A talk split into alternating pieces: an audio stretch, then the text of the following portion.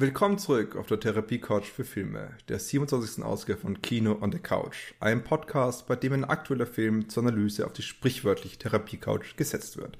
Das heißt, wir fokussieren unseren Blick auf ein ganz spezielles Themenfeld, das zudem in diesem Podcast vorgestellten Film passt und eine Grundlage zur Diskussion bietet. Und heute setzen wir The Wandering Earth oder auch Liu lang di qiu von Frank Gwo auf die Couch. Mein Name ist Sebastian Fitz-Klausner und in der siebenundzwanzigsten Ausgabe von Kino on the Couch ist noch der Patrick Marke zum einen mit dabei. Hallo Patrick. Hallo, äh, weltraumhafte, stellare Grüße meinerseits. Freut mich auch heute wieder dabei sein zu können. Ich hoffe, du schießt stramm und hast einen Salut der Kamera oder dem Mikrofon entgegengehalten und damit den Militärgruß gemacht? Ja, eigentlich wollte ich heute ja nicht dabei sein und wollte als Stern aus dem Himmel herabschauen, während ihr hier die Aufnahme aufnehmt, aber ich dachte, nee, ich, ich, ich geselle mich doch dazu. Ah, sehr schön zu hören. Und wie ihr hört, haben wir auch einen speziellen Gast wieder mal dabei, die Rantel Salzer, die uns schon zuletzt den Wassermännern äh, Freude gemacht haben, nun den Sternenwanderern nun auch wieder viel Spaß haben. Hallo Patrick, äh, Rantel. Hallo. Hallo. Schön, dass du da bist. Ja, ähm, ich bedanke mich, äh, dass ich wieder eingeladen wurde und an dieser Stelle kann ich eigentlich nur dystopische Grüße aus Wien schicken. Dystopisch, ich glaube eher utopisch. Wenn ich wollte auch gerade sagen. Zusammenhalten und uns alle opfern, können wir alles schaffen. Hoffnung ja. Wird uns in die Zukunft führen, wie es heißt. Mehrmals. Ja, oh, eigentlich ja. Wollten wir den Ted Bundy-Film diskutieren, wie wir auch letztes Mal angekündigt haben. Und darum bist du eigentlich auch du da. Also bitte sag uns alles über den Ted Bundy-Film, Rantild. Äh, also der Ted Bundy-Film, darüber kann ich leider nur sagen, dass der keinen Release auf Netflix hat, zumindest nicht deutschsprachigen Netflix und leider auch so, wie es ausschaut, in Wien keinen Release haben wird. Naja, wir Ach, hätten doch. ihn uns letztes Wochenende anschauen können, da lief der äh, auf dem Filmfestival. Aber es ja. kann schon noch sein, dass Konstantin da nochmal einen Release raushaut. Ich meine, sie haben es sich geholt, also ich kann mir schon vorstellen, dass sie da einen mhm. zeitgleichen machen mit Deutschland und Österreich. Ich, also ich meine, die Frage mhm. ist eher, warum hat sich Netflix den nicht geholt für Österreich? Und der einzige plausible ja. Grund, der mir da einfällt, ist, dass irgendein anderer Verleih sich da die Rechte geschnappt hat und dann irgendwie eine, wie auch immer, geartete Auswertung plant. Also ich wüsste nicht, warum Ko- sonst. Es Konstantin. Ist, ja, nein, nein, es ist sowas immer irrsinnig spannend, weil es ja mitunter wirklich lange dauern kann, bis irgendein Film sich endlich quasi nach Österreich verirrt, weil zum Beispiel jetzt erst der Stan and Ollie äh, Film, der ja schon letztes Jahr lief und Oscar-Buzz hatte and whatnot, der kriegt jetzt erst einen deutschsprachigen Release, so wie es ausschaut. Ja, ich meine, das ist ja öfters so und wir haben auch schon sehr oft in unsere, auf unserer Kino-Couch Filme besprochen, die schon älteren Datums waren und erst jetzt dann nach Österreich gekommen sind und das heißt auch erst auf der Streaming-Couch. Und so sind wir eigentlich auch recht glücklich auf der Streaming-Couch. Es klingt nicht nach einer so komfortablen Couch. Was? Es ist einfach in einem Wasser, äh, streamt, einfach ein Wasserfluss, wie man mhm. streamt. Aber so können wir jetzt dankbar sein, dass wir dafür The Wandering Earth relativ bald bekommen haben, weil der Film ist ja erst im Februar zwanzig neunzehn in China, in den chinesischen Kinos gelaufen und das ist ja schon ein bombastischer Film, der jetzt auf unsere kleinen Heimkinos gewandert ist. Und ich würde gerne mal gleich am Anfang den Patrick darum bitten, dass er mal erst sagt, worum es eigentlich in diesem Film gegangen ist. Sehr gerne. In ferner Zukunft droht die Sonne zu implodieren und somit die Erde zu einem höllisch unwirtlichen Ort verkommen zu lassen. Um der unweigerlich erscheinenden Auslöschung allen Lebens zu entgehen, beschließt die Menschheit, ein gigantisches System an Raketentriebwerken zu bauen und sich mit dem blauen Planeten auf eine jahrtausendelange Reise hin zu einem neuen Sonnensystem zu begeben. Während die meisten Menschen in neu geschaffenen unterirdischen Städten leben, werden an der Erdoberfläche Rohstoffe für die Triebwerke abgebaut. Alles geht einigermaßen harmonisch seinen Weg, bis die Erde beim Passieren Jupiters in das mächtige Gravitationsfeld des Riesenplaneten gezogen wird und binnen weniger Tage mit diesem zu kollidieren und die kosmische Reise jäh und tödlich zu beenden droht. Alles scheint verloren. Oder könnte es mit Hilfe eines heroischen Aktes vielleicht doch noch klappen, die Triebwerke wieder anzuschmeißen und neu auszurichten? Ich finde es schön, wie du letztes Mal einfach Agnes Varda nicht erwähnt hast in deiner Handlungsgrundlage und dieses Mal einfach darauf gepocht hast, keinen der Personen zu erwähnen, weil die spielen alle keine Rolle in diesem Film.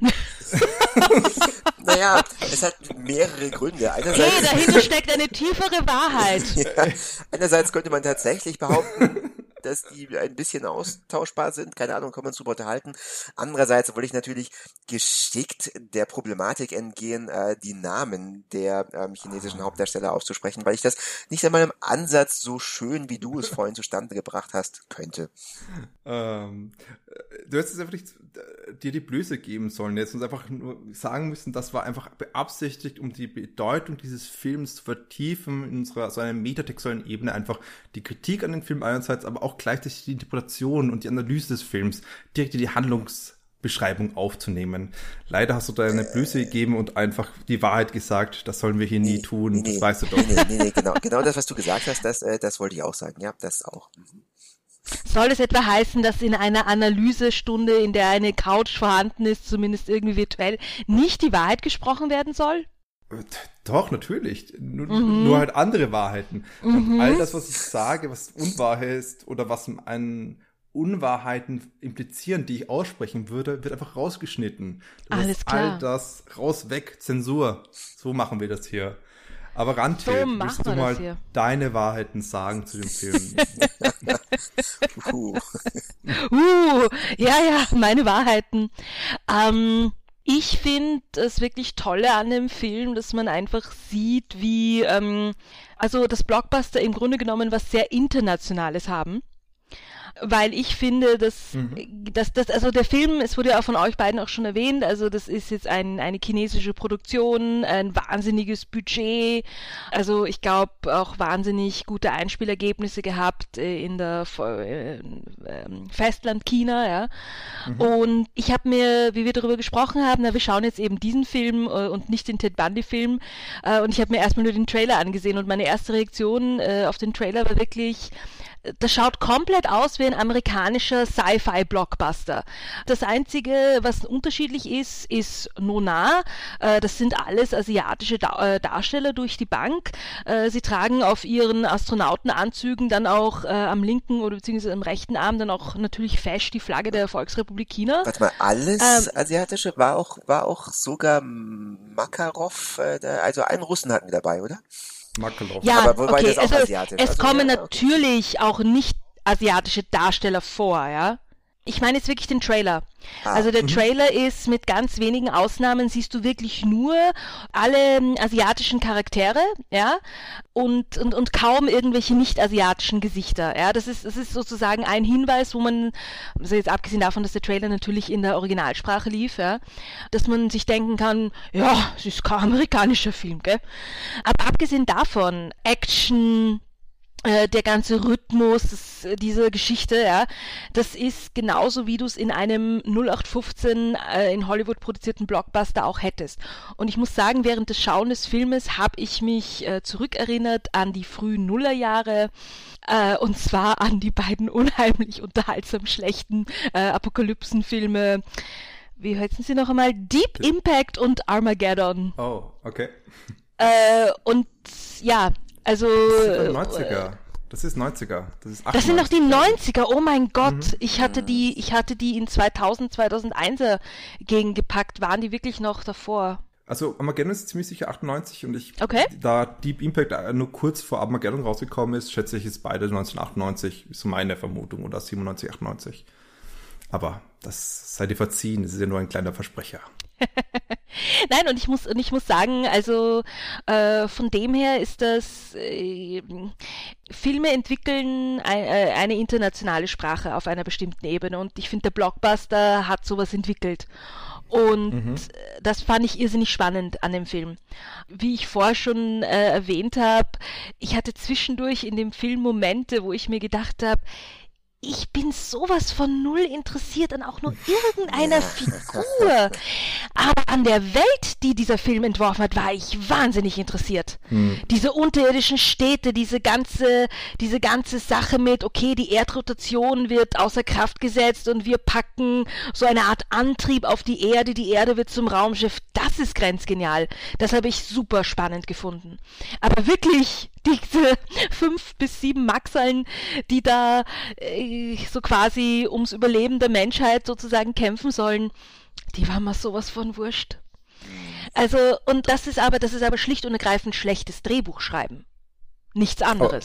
Oh, ja? Aber was ich, warum das war? Weil kein Nein, Hund vorgekommen so. ist, wie bei Independence Nein, kein, Day. Weil kein Hund kein vorgekommen Hund ist. vorgekommen ist. Das, so. das muss es gewesen sein, ja. Das muss es gewesen sein.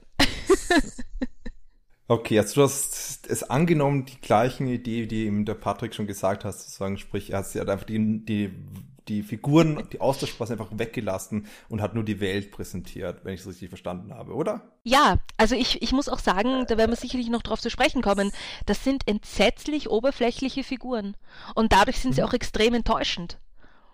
Weil, weil also ich finde, dass einem der Film kaum Möglichkeiten gibt, ähm, eine Art Verbindung zu diesen Figuren zu bekommen, wo ich mir dann so nach neunzig Minuten dann mal denke, na, das ist mir jetzt aber nicht wurscht, was mit dem Halb-Chinesen, Halb-Australier passiert. Ja, also das ist, und das ist einfach, und das, diesen, diesen Moment hat es für mich in dem Film einfach nicht gegeben. Tim.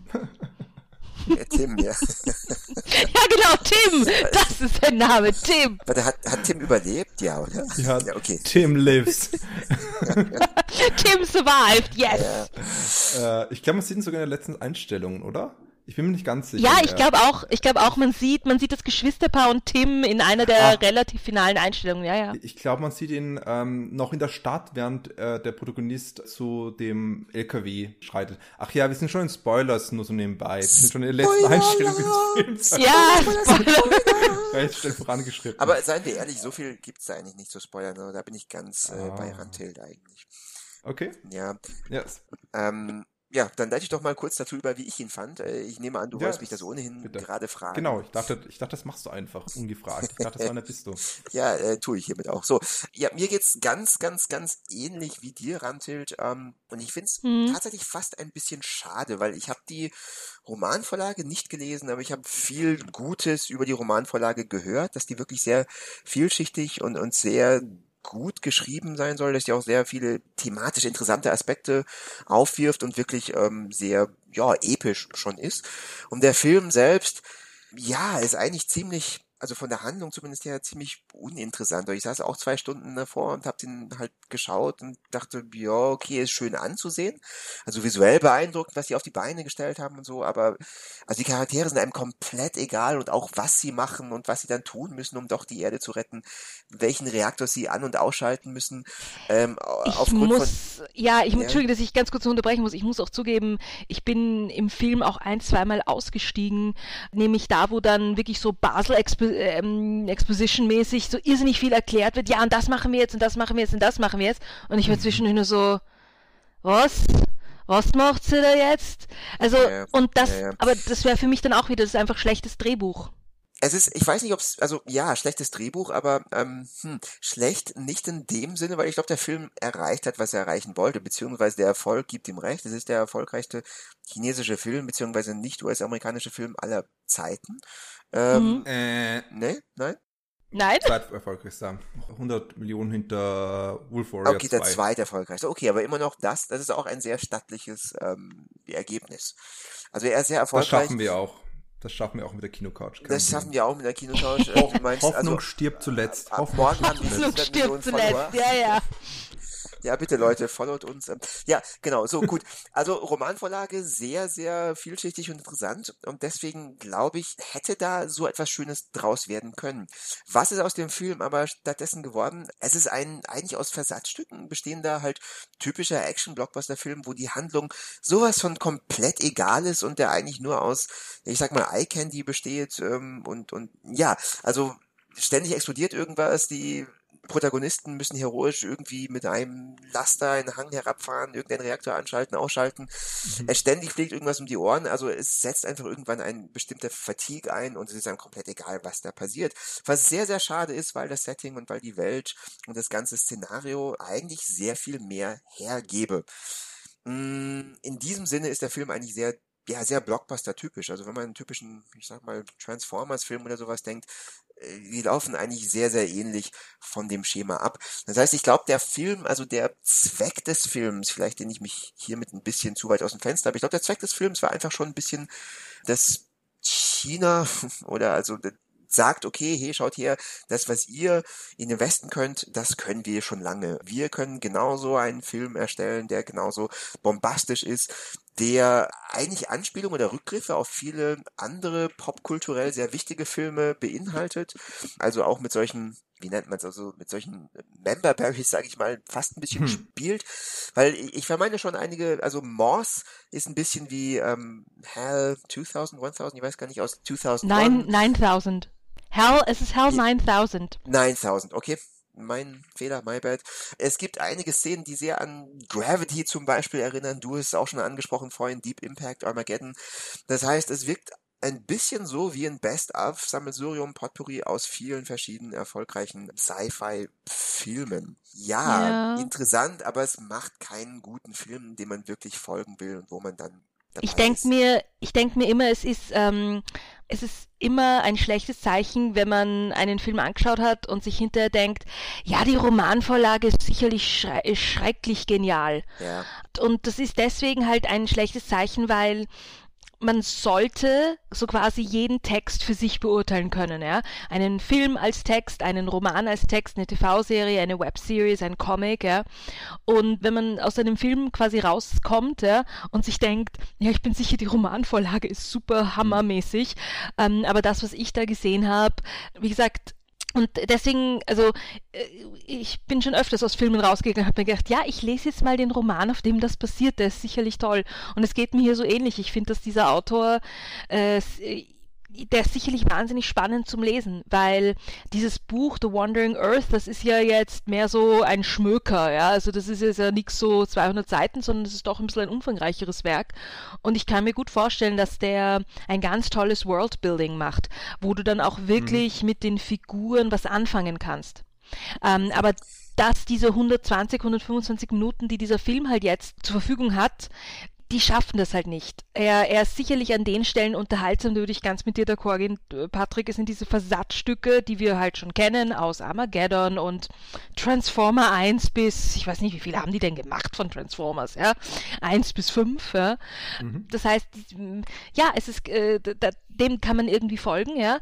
Es wird aber nicht genügend Zeit investiert, äh, finde ich halt, um jetzt irgendwie sagen zu können, Wie, wie, wieso mag ich die Hauptfiguren eigentlich? Warum liegt mir was an denen? Ja, aber ich glaube, darum, also klingt blöd und, und selbst, ich lasse dich gleich zu Wort kommen, aber ich glaube, darum ging es dem Film auch nicht. Wie gesagt, der Film will hier ganz klassisch äh, ein Tentpole-artiges Konstrukt aufbauen. Also, hm, oder anders gesagt, ich finde, der Stoff dieses Films wäre sehr gut in einer Serie oder in Serienform aufgehoben. Das heißt, ich, ich, ich nehme an, dass man aus diesem epischen Roman, aus dem Schmöker, wie du so schön gesagt hast, sehr gut eine Serie machen könnte und dann vielleicht auch ein bisschen mehr auf die Menschen eingehen könnte, die Charaktere, beziehungsweise haben wir hier auch eine epische Reise vor uns, die man dann auch in verschiedenen Staffeln, in verschiedenen Episoden sehr schön darstellen könnte.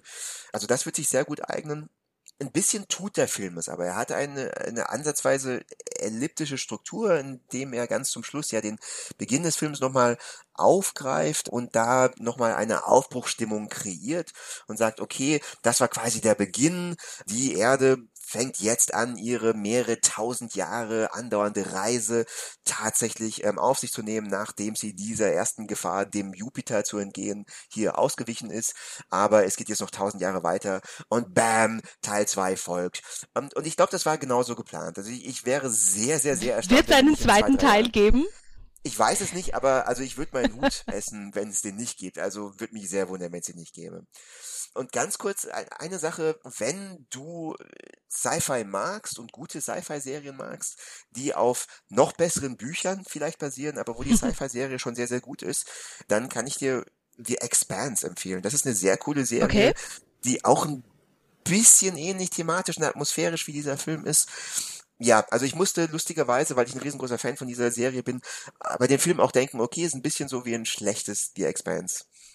Okay. Ja, ein bisschen Schleichwerbung gemacht zu haben. Ja. So. Nein, aber ich, aber ich, ich muss auch sagen, also ja, man, man, also es wäre schön, wenn, wenn die quasi chinesische Filmindustrie sich das echt überlegt, daraus eine Serie zu machen äh, und keinen zweiten Film, sondern eine Serie, weil wir leben ja zum Glück in diesen wundervollen Zeiten, äh, wo auch Serien Budgets haben, die einem Blockbuster um nichts nachstehen. Und das ist immer die Frage. Es ist immer die Frage, worauf man hinaus möchte. Ja, geht es einem mehr ums Spektakel und um die Effekte oder geht es einem halt mehr um das Storytelling? Und ja, ich würde halt sagen, dieser Film setzt auf Spe- Spektakel und ich, es gibt ähm, eine ganze Reihe von wirklich toll gemachten ähm, Einstellungen, sowohl von der Raumstation als auch von diesen Erdantrieben, als auch wirklich irrsinnig schön gemachte Szenen von Jupiter, Erde und der Abstand und die Atmosphären, die sich begegnen. Also das ist irrsinnig, also das ist, das ist eben echt fürs Auge schön gemacht, ja. Das würde ich überhaupt nicht bestreiten. Ich bin mir aber nicht sicher, ob in China eine Serie auf diesem Niveau, eine Serie, ähm, die in puncto Produktionskosten Filmen, die im Kino laufen, nichts nachsteht, ob das denkbar wäre. Ich weiß es nicht, aber ich könnte mir schon vorstellen, mhm. dass aufgrund von der Infrastruktur, also ähm, nicht jeder leicht und direkt Zugang zu einem Fernseher, am besten noch mit Internetverbindung und sowas hat. Also ich ich könnte mir schon vorstellen, dass momentan in China äh, man momentan ein Punkt ist, wo man, wo sich Filme einfach mehr lohnen. Weiß ich nicht. Ja, ja das... Äh also ich würde das eindeutig unterstreichen. Also es ist tatsächlich so, es ist bekannt, dass gerade die US-amerikanische Kinoindustrie ganz stark auf den chinesischen Markt setzt, ein bisschen auf Russland, weil es auch hier auf Aufholjagd geht, um gerade eben als Absatzmarkt, um gerade die Millionen und Milliarden einzunehmen. Und das zeigt auch tatsächlich davon, dass China noch ein ganz starkes Kinoland ist tatsächlich, was also nicht so stark... Ja, ich weiß. Das ist sehr schöne...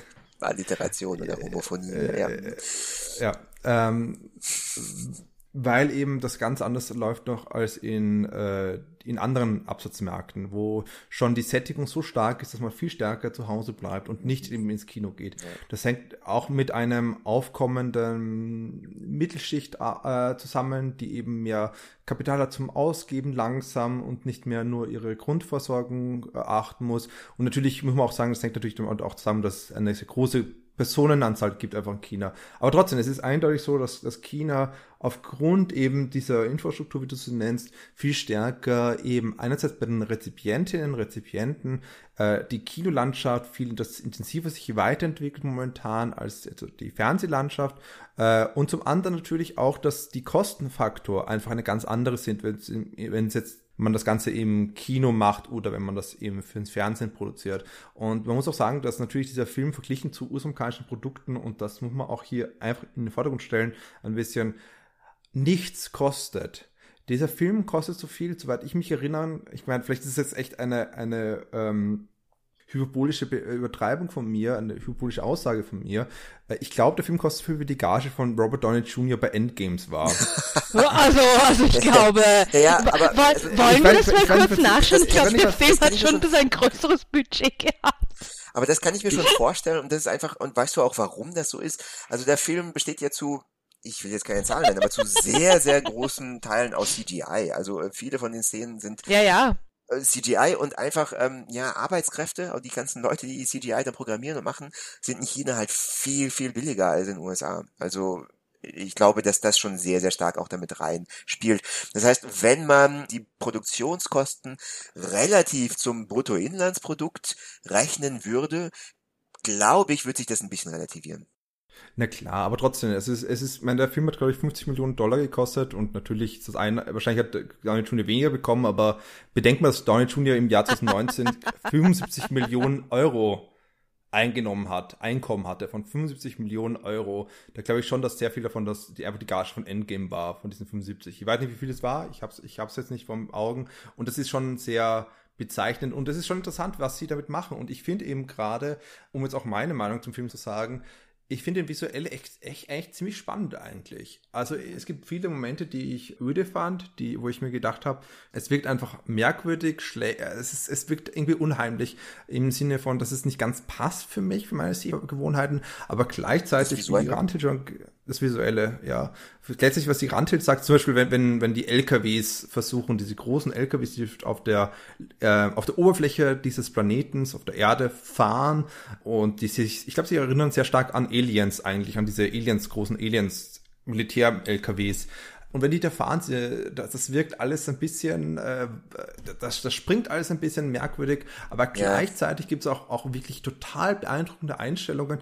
Es war wahrscheinlich für mich der beste Skybeam, den ich je gesehen habe in einem Film, weil Skybeams sind normal so extrem langweilig. Und hier war es eine interessante Idee, wie man einen Skybeam benutzt tatsächlich. Also so eine erzählische ähm, Mechanismus, der Funktion, die in letzter Zeit sehr viel Popularität hatte, wie bei Avengers etwa. Einfach ein, ein Beam aus der Sky, äh, vom, vom Himmel runter, und das ist das Ganze, was sie bekämpfen müssen. Und hier hat es einen Sinn gehabt, es war visuell sehr spannend und es kommt tatsächlich nicht aus dem Buch, dieser Skybeam, dieses, weil das passiert einfach im Buch ganz und ganz, ganz anders. Ähm, okay. Und ja, das, das ist so das Zweite eigentlich, was ich eigentlich hier sagen wollte. Tatsächlich, der Film, ich glaube, wenn ihr sagt, ihr wollt eine Serie haben, ich glaube, die ganzen Figuren kommen im Buch nicht vor. Ist so meine Vermutung eigentlich. Hm. Oder ganz, ganz anders. Ja, also das, äh, das würde mich überhaupt nicht wundern, weil, ja. ähm, weil diese Figuren, ich glaube, was mich so gestört hat, war... Der Film beginnt ja damit, uns zu erklären, also warum, äh, warum ist die Erde quasi aus ihrer Umlaufbahn draußen, warum ist die Erde jetzt quasi ein einzig großes Raumschiff, das sich äh, quasi eine, eine andere Sonne sucht, ja? Weil die eigene es ja quasi nicht mehr gibt in der Form, wie, wie der Planet sie bräuchte. Und die Menschheit, die also in diese riesigen unterirdischen äh, Städte gezogen ist, mhm. dann passen irgendwie diese beiden, also Kinder ist jetzt bös gesagt, das sind äh, ja Teenager, Ah, ich bin eine alte Frau, ich, für mich sind das Kinder. Äh, ja, also diese, diese beiden Kinder, die man dann da sieht, ja, den Bruder und die Schwester, also die haben ein Verhalten, das sind die gelangweilten Teenager, wie wir sie heute in schlechten Vorabendserien vorfinden. Und ein Teil von mir war halt so, ich hätte jetzt echt gern eine Erklärung, äh, warum ihr beide so drauf seid. Weil das, das passt einfach nicht. Das passt nicht zu dem Leben, das ihr eigentlich führen müsstet und solltet in dieser Situation. Ihr benehmt euch wie, also zumindest sie, die Han Du Du oder wie sie heißt, ja. Ähm, und ich entschuldige mich jetzt auch gleich, sowohl jetzt und auch für alle zukünftigen äh, äh, schwersten Misshandlungen der chinesischen Sprache, weil ich das nicht, weil ich das überhaupt nicht aussprechen kann. Aber besonders die Figur dieses Mädchens ist, also die tut furchtbar weh. Ich habe mir diesen Film angeschaut und das halt, es ist eine Figur, die so weh tut, die tut fast genauso weh wie ihr Bruder. Ich würde sagen, die Figur... Also im, jetzt im Sinne, im Sinne von, von einer einfach schlecht gezeichneten Figur. Absolut, absolut. Ich würde das auch nicht äh, bestreiten und ich glaube auch, dass die Figur die eine der langweiligsten ist, absolut, äh, von der, vom ganzen Film. Und das ist einfach ein, ein typisches Beispiel ist für eine schlecht gezeichneten Figur. Vor allem weiblichen Figuren. Und das muss man sagen, der Film hat zwei Frauenfiguren ja. bei, der, ja. bei, bei einem Cast von ungefähr zwanzig, glaube ich. Und, bei, und beide sind ja. sehr eigenartig. Aber man muss natürlich sagen, dass alle bis auf, und ich glaube, ich fand den Vater interessant, den von Wu Xing gespielten Vater, das ist eben einer der großen Stars des momentanen chinesischen Kinos und der auch bei Wolf Warrior eins, zwei mitgespielt hat, beziehungsweise auch die Regie dort übernommen haben. Und den Großvater, das ist einfach, weil es ein, ein also der Ng Man-tat, den kenne ich aus äh, Shaolin Soccer von Stephen Joe und ich mag ihn einfach. Ich finde, es ist ein guter Schauspieler und ich glaube, er strahlt einfach was aus und er strahlt tatsächlich hier auch so, weil es halt einfach Archetypen vertreten. Und ich glaube, das ist es einfach, dass die ganzen sind echt extrem runtergebrochene Figuren und teilweise klappt das ein bisschen, siehe Vater, Großvater, die auch interessante Szenen haben und das muss ich, will ich hier noch betonen gleich, äh, und mhm. teilweise klappt es überhaupt nicht, wie bei ihm zum Beispiel, wo ich tatsächlich ein zweites Mal schauen musste, um ein bisschen, oder einzelne Szenen nochmal anschauen musste, um ein bisschen zu verstehen, warum er eigentlich, was eigentlich der Anfang dieses Films war, warum er eigentlich aus dem äh, rausgegangen ist. Und man, es kommt eigentlich gar nicht raus, warum er rausgegangen ist, aus, äh, aus dem Sicherheit der Stadt. Aber Gleichzeitig hat der Film gerade mit dem Vater irrsinnig interessante Momente gehabt. Nicht nur die großen Spektakelmomente, die äh, dahin gehen, dass zum Beispiel man diese Welt sieht, die, die Jupiter sieht, wie an die Erde vorbeizieht und wie die, wie die Erde langsam von Jupiter angezogen wird, was ein total spannend visueller Moment war einfach und den ich gerne im Kino gesehen hätte und nicht auf meinem Fernseher. Also das finde ich richtig schade, mhm. dass gerade diese, das sind total also, schöne schöne ästhetisch ich, ähm, ja. großartige Momente. Und das andere aber auch, und das muss ich noch sagen, bevor ich wieder abgebe, zum Beispiel der, der Abschied vom Vater fand ich echt gut inszeniert. Ich, ich finde die Figur, also ich finde diese Beziehungen, die sie haben, interessant. Also sorry, du meinst, als der Vater sich äh, aufgeopfert hat, einen Selbstmord begangen also hat. Also der Vater sich aufgeopfert hat. Es ist, es ist eine, eine Wiederholung einer vorangegangenen Szene, wo er gesagt hat, dass er ein Stern wird. Mhm. Es ist total schön geschnitten, es fliegen langsam, theatralisch, melodramatisch die Tränen von seinem Gesicht weg, weil er, weil er im, im Weltall ist und sie langsam weg. Kullern. Und es ist einfach, das meine ich, der Film weiß, wie er theatral sein kann. Und das finde ich beeindruckend an dem Film. Und darum würde ich tatsächlich sagen, ja, ich, ich aber Film, er weiß, entschuldige, dass ich dich so, so frech unterbreche, aber der Film weiß das nur in ein, zwei Momenten. Und der, der Selbstmord des Vaters, also der aufopfernde Selbstmord, Mo- Selbstmord des Vaters, des Vaters der Tod des Großvaters, ist einer davon. Der Tod des Großvaters ist genauso ein Moment.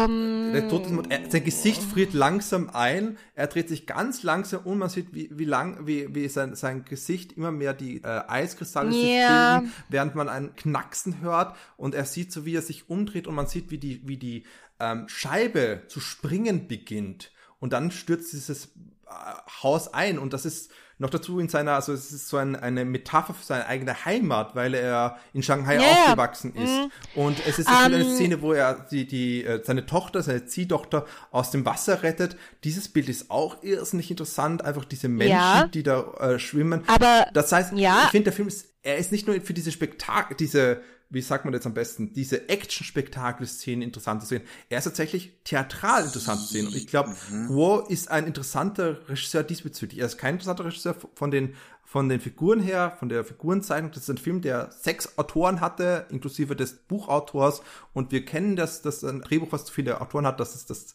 wir kennen das Sprichwort, zu viele Köche ver, verwürzen die Suppe, oder wie auch immer das Sprichwort genau geht. Sorry, Leute. ähm, und ich sehe das ähm, einfach in dem ja, Film. Ja, ähm, aber darf, ich, darf ich nur ja, ganz ich, kurz was will nur, einschießen? Ich will nur an dieser Stelle ein bisschen einen Gegenpol machen zu euren Negativen. Aber weil ich das finde, ist gar nicht so der Gegenpol. Also ich empfinde es naja, gar nicht so als hast, Gegenpol du, zu dem, was... Du hast äh, mehr gesagt, du hast so ganz gesagt von Eye-Candy gesprochen, hast eher dich auf die Spektakelszenen gesprochen bezogen. Ich betone okay. jetzt auch kleine Momente, die auch irrsinnig interessant inszeniert sind. Ja, magst du zuerst? Rantel? I- nein, nein, bitte du zuerst. Ach so, echt? Okay, gut, habe ich nicht mitgerechnet. Okay, ja, ja. dann, dann halte ich, dann halte ich mich kurz. Ähm, ja, ich habe hauptsächlich das Eye-Candy angesprochen, das Spektakel angesprochen, finde ich, steht auch im Vordergrund. Aber du hast schon recht, diese theatralen Momente gibt es auch, die sind auch vorhanden, aber auch die können ihr Potenzial nicht komplett entfalten, finde ich, ähm, weil halt das... der Unterbau fehlt, also die Story. Das heißt, diese, diese theatralen Momente, so schön sie inszeniert sein mögen, ähm, verpuffen eigentlich ein bisschen genauso wie die spektakulären ähm, Eye-Candy-Momente, weil ähm, es einfach keine wirkliche Bindung oder Bedeutung von ihnen gibt. Das heißt, die wirken für mich bis zu einem gewissen Grad, auch wenn sie sehr schön anzusehen sind, ähm, wirken halt auch ein bisschen willkürlich oder ein bisschen, ja, aus dem Versatzstückkoffer gegriffen und so, ja, okay, da haben wir jetzt mal einen schön inszenierten Tod vom Großvater und hier opfert sich der Vater auf. Ist cool gemacht, aber kommt nicht gut rüber, einfach weil, mhm. ähm, ja, weil die Story nicht vorhanden ist. So würde ich sehen, aber ja, bitte. Ja, äh, na, ich würde dir zustimmen. Ich habe nämlich genau dieses Problem, also der Tod des Großvaters zum Beispiel. Also auf visueller Ebene bin ich bei dir, Sebastian, das ist wahnsinnig stark inszeniert, ja. Es ist aber zu früh. Es ist zu früh. Ich habe, äh, also mir ging das wirklich so. Ähm, das ist quasi einer der ersten relativ tragischen Momente in diesem Film, nachdem die Katastrophe schon passiert ist und unsere Gruppe von Figuren sich da irgendwie rausfinden muss aus dem Dilemma, äh, ist also der Großvater eine der ersten Figuren, die also einen visuell inszenierten Tod haben, so dass es einen emotionalen Impact beim Zuschauer haben soll. Ist vollkommen legitim, so arbeiten Filme, das ist klar. Es kommt mir ein bisschen zu früh. Und eine Sache hat mich an dem Film gestört, wo ich immer nicht verstanden habe, warum das genau dann gemacht wird. In jeder Szene, wo eine Figur stirbt, hat sie ein Voice-Over, das einen Flashback einleitet. Du hast es vorhin erwähnt, der Großvater erinnert sich an das Mädchen, das er aus dem Wasser gerettet hat. Das war eine irrsinnig starke Szene.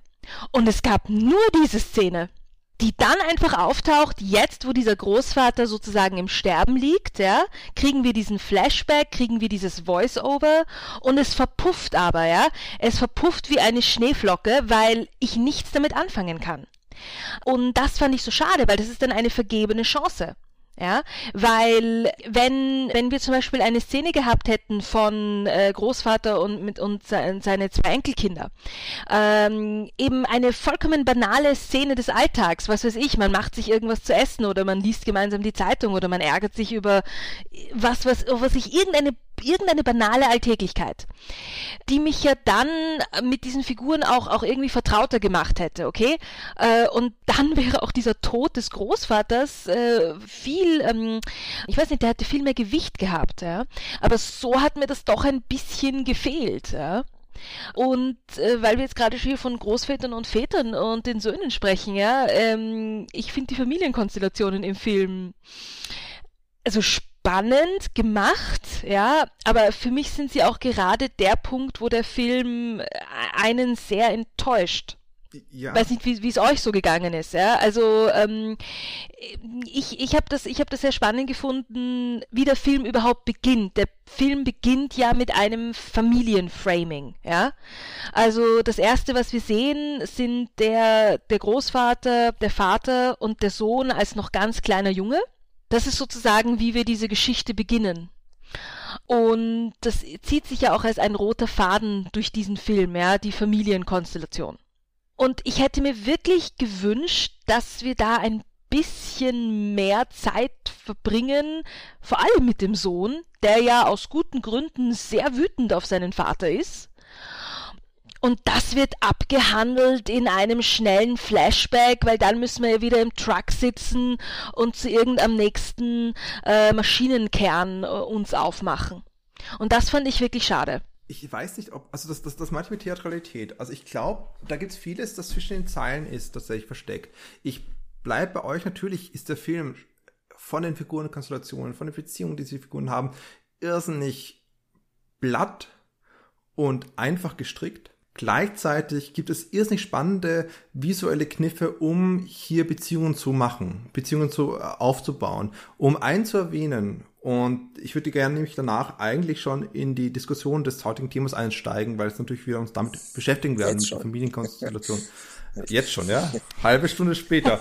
äh, ist zum Beispiel, ähm, wobei, machen wir es einfach so. Ich beantworte es nicht, ich beantworte es später. Ich, ich finde es ich, ich find das einfach schade, wenn wir diese Diskussion nicht dort dann führen, tatsächlich. Teaser. Ich, ich hoffe, du findest es okay, wenn wir einfach hier einen Punkt setzen, einen Strichpunkt machen und einfach weitermachen und später dort, wo wir wirklich dann direkt in diese Familienkonstellation, die Familienthematiken gehen, wenn es für dich in Ordnung ist.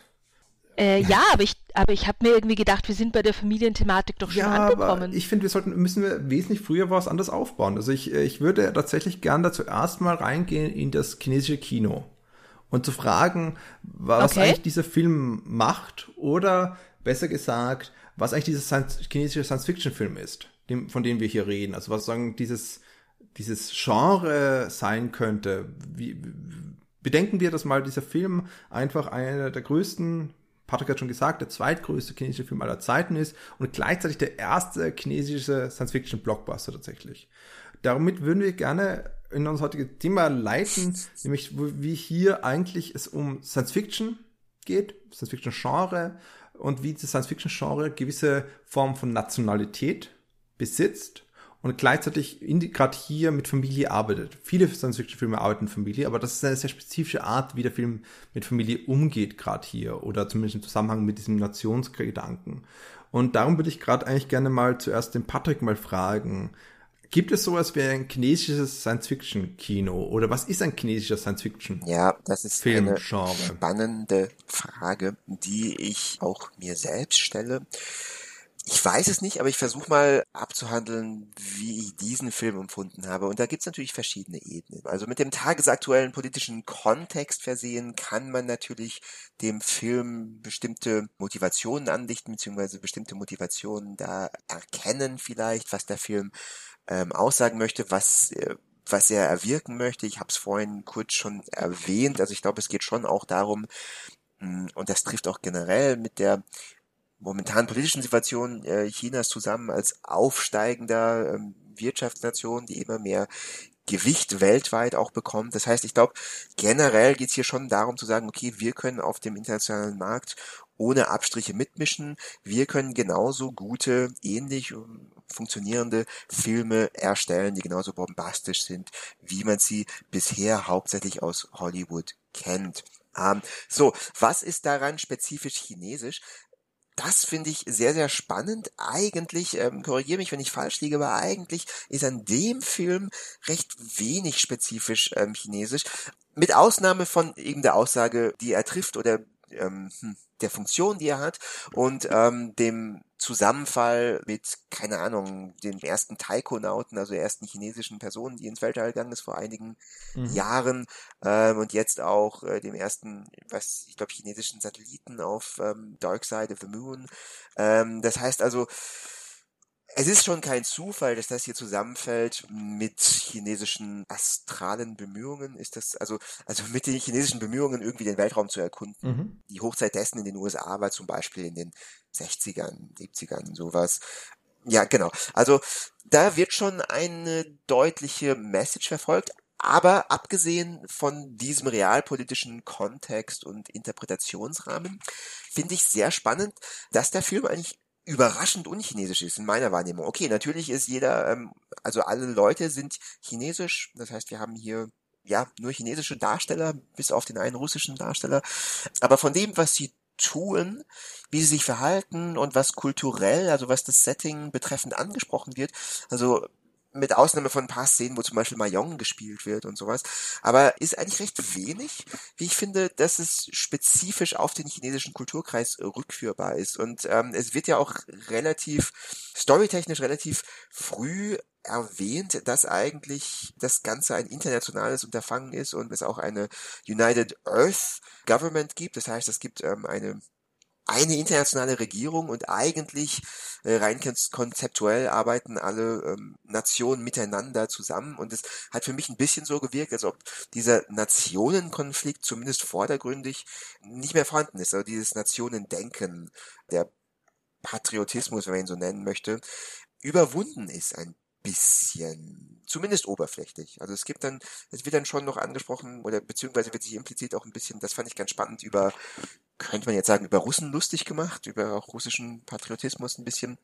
Das heißt, unter der Oberfläche ist das schon ein bisschen noch dabei, dieser Nation oder dieser Nationalstolzgedanke.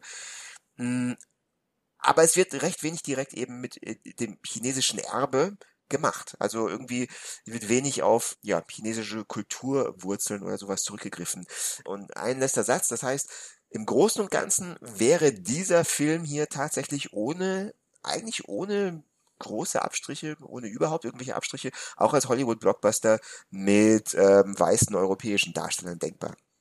Mhm. Da sind wir wieder dort, was die eigentlich Rantel am Anfang gesagt hat, von der internationalen Sprache des Blockbusters, dass es eigentlich hier sehr nah ästhetisch ist und dementsprechend auch, wie du sagst, denkbar ist, dass, dass hier Weiße eigentlich das direkt übernehmen können. Das heißt, wir haben jetzt von dir eigentlich mal zunächst mal grundlegend das die Existenz des Films ist ein Zeichen davon, dass man solche Filmproduktionen machen kann wie in anderen Ländern, dementsprechend dieses Zeichen der eigentlichen wirtschaftlichen Kraft, der Industrie, die aufkommt, dieser Kino-Filmindustrie und gleichzeitig eben auch Zusammenhang auch mit, wie einfach grundlegender, die die Bemühungen um, zweiter Punkt, die Bemühungen um jetzt mit dem Weltraum mitzuwirken, hier auch reinkommen. Sprich, das ist natürlich, finde ich schon interessant, dass hier eigentlich ein sehr realistisches Bild von Astronauten dargestellt wird. Man hätte auch was ganz anderes machen können. Das heißt, das ist schon... Inwiefern wird ein realistisches Bild von Astronauten gezeichnet? Ja, das würde mich jetzt auch in interessieren. In was? Ist das nicht so? Ich glaube, ich bin mir ganz sicher, dass genau so ausschaut.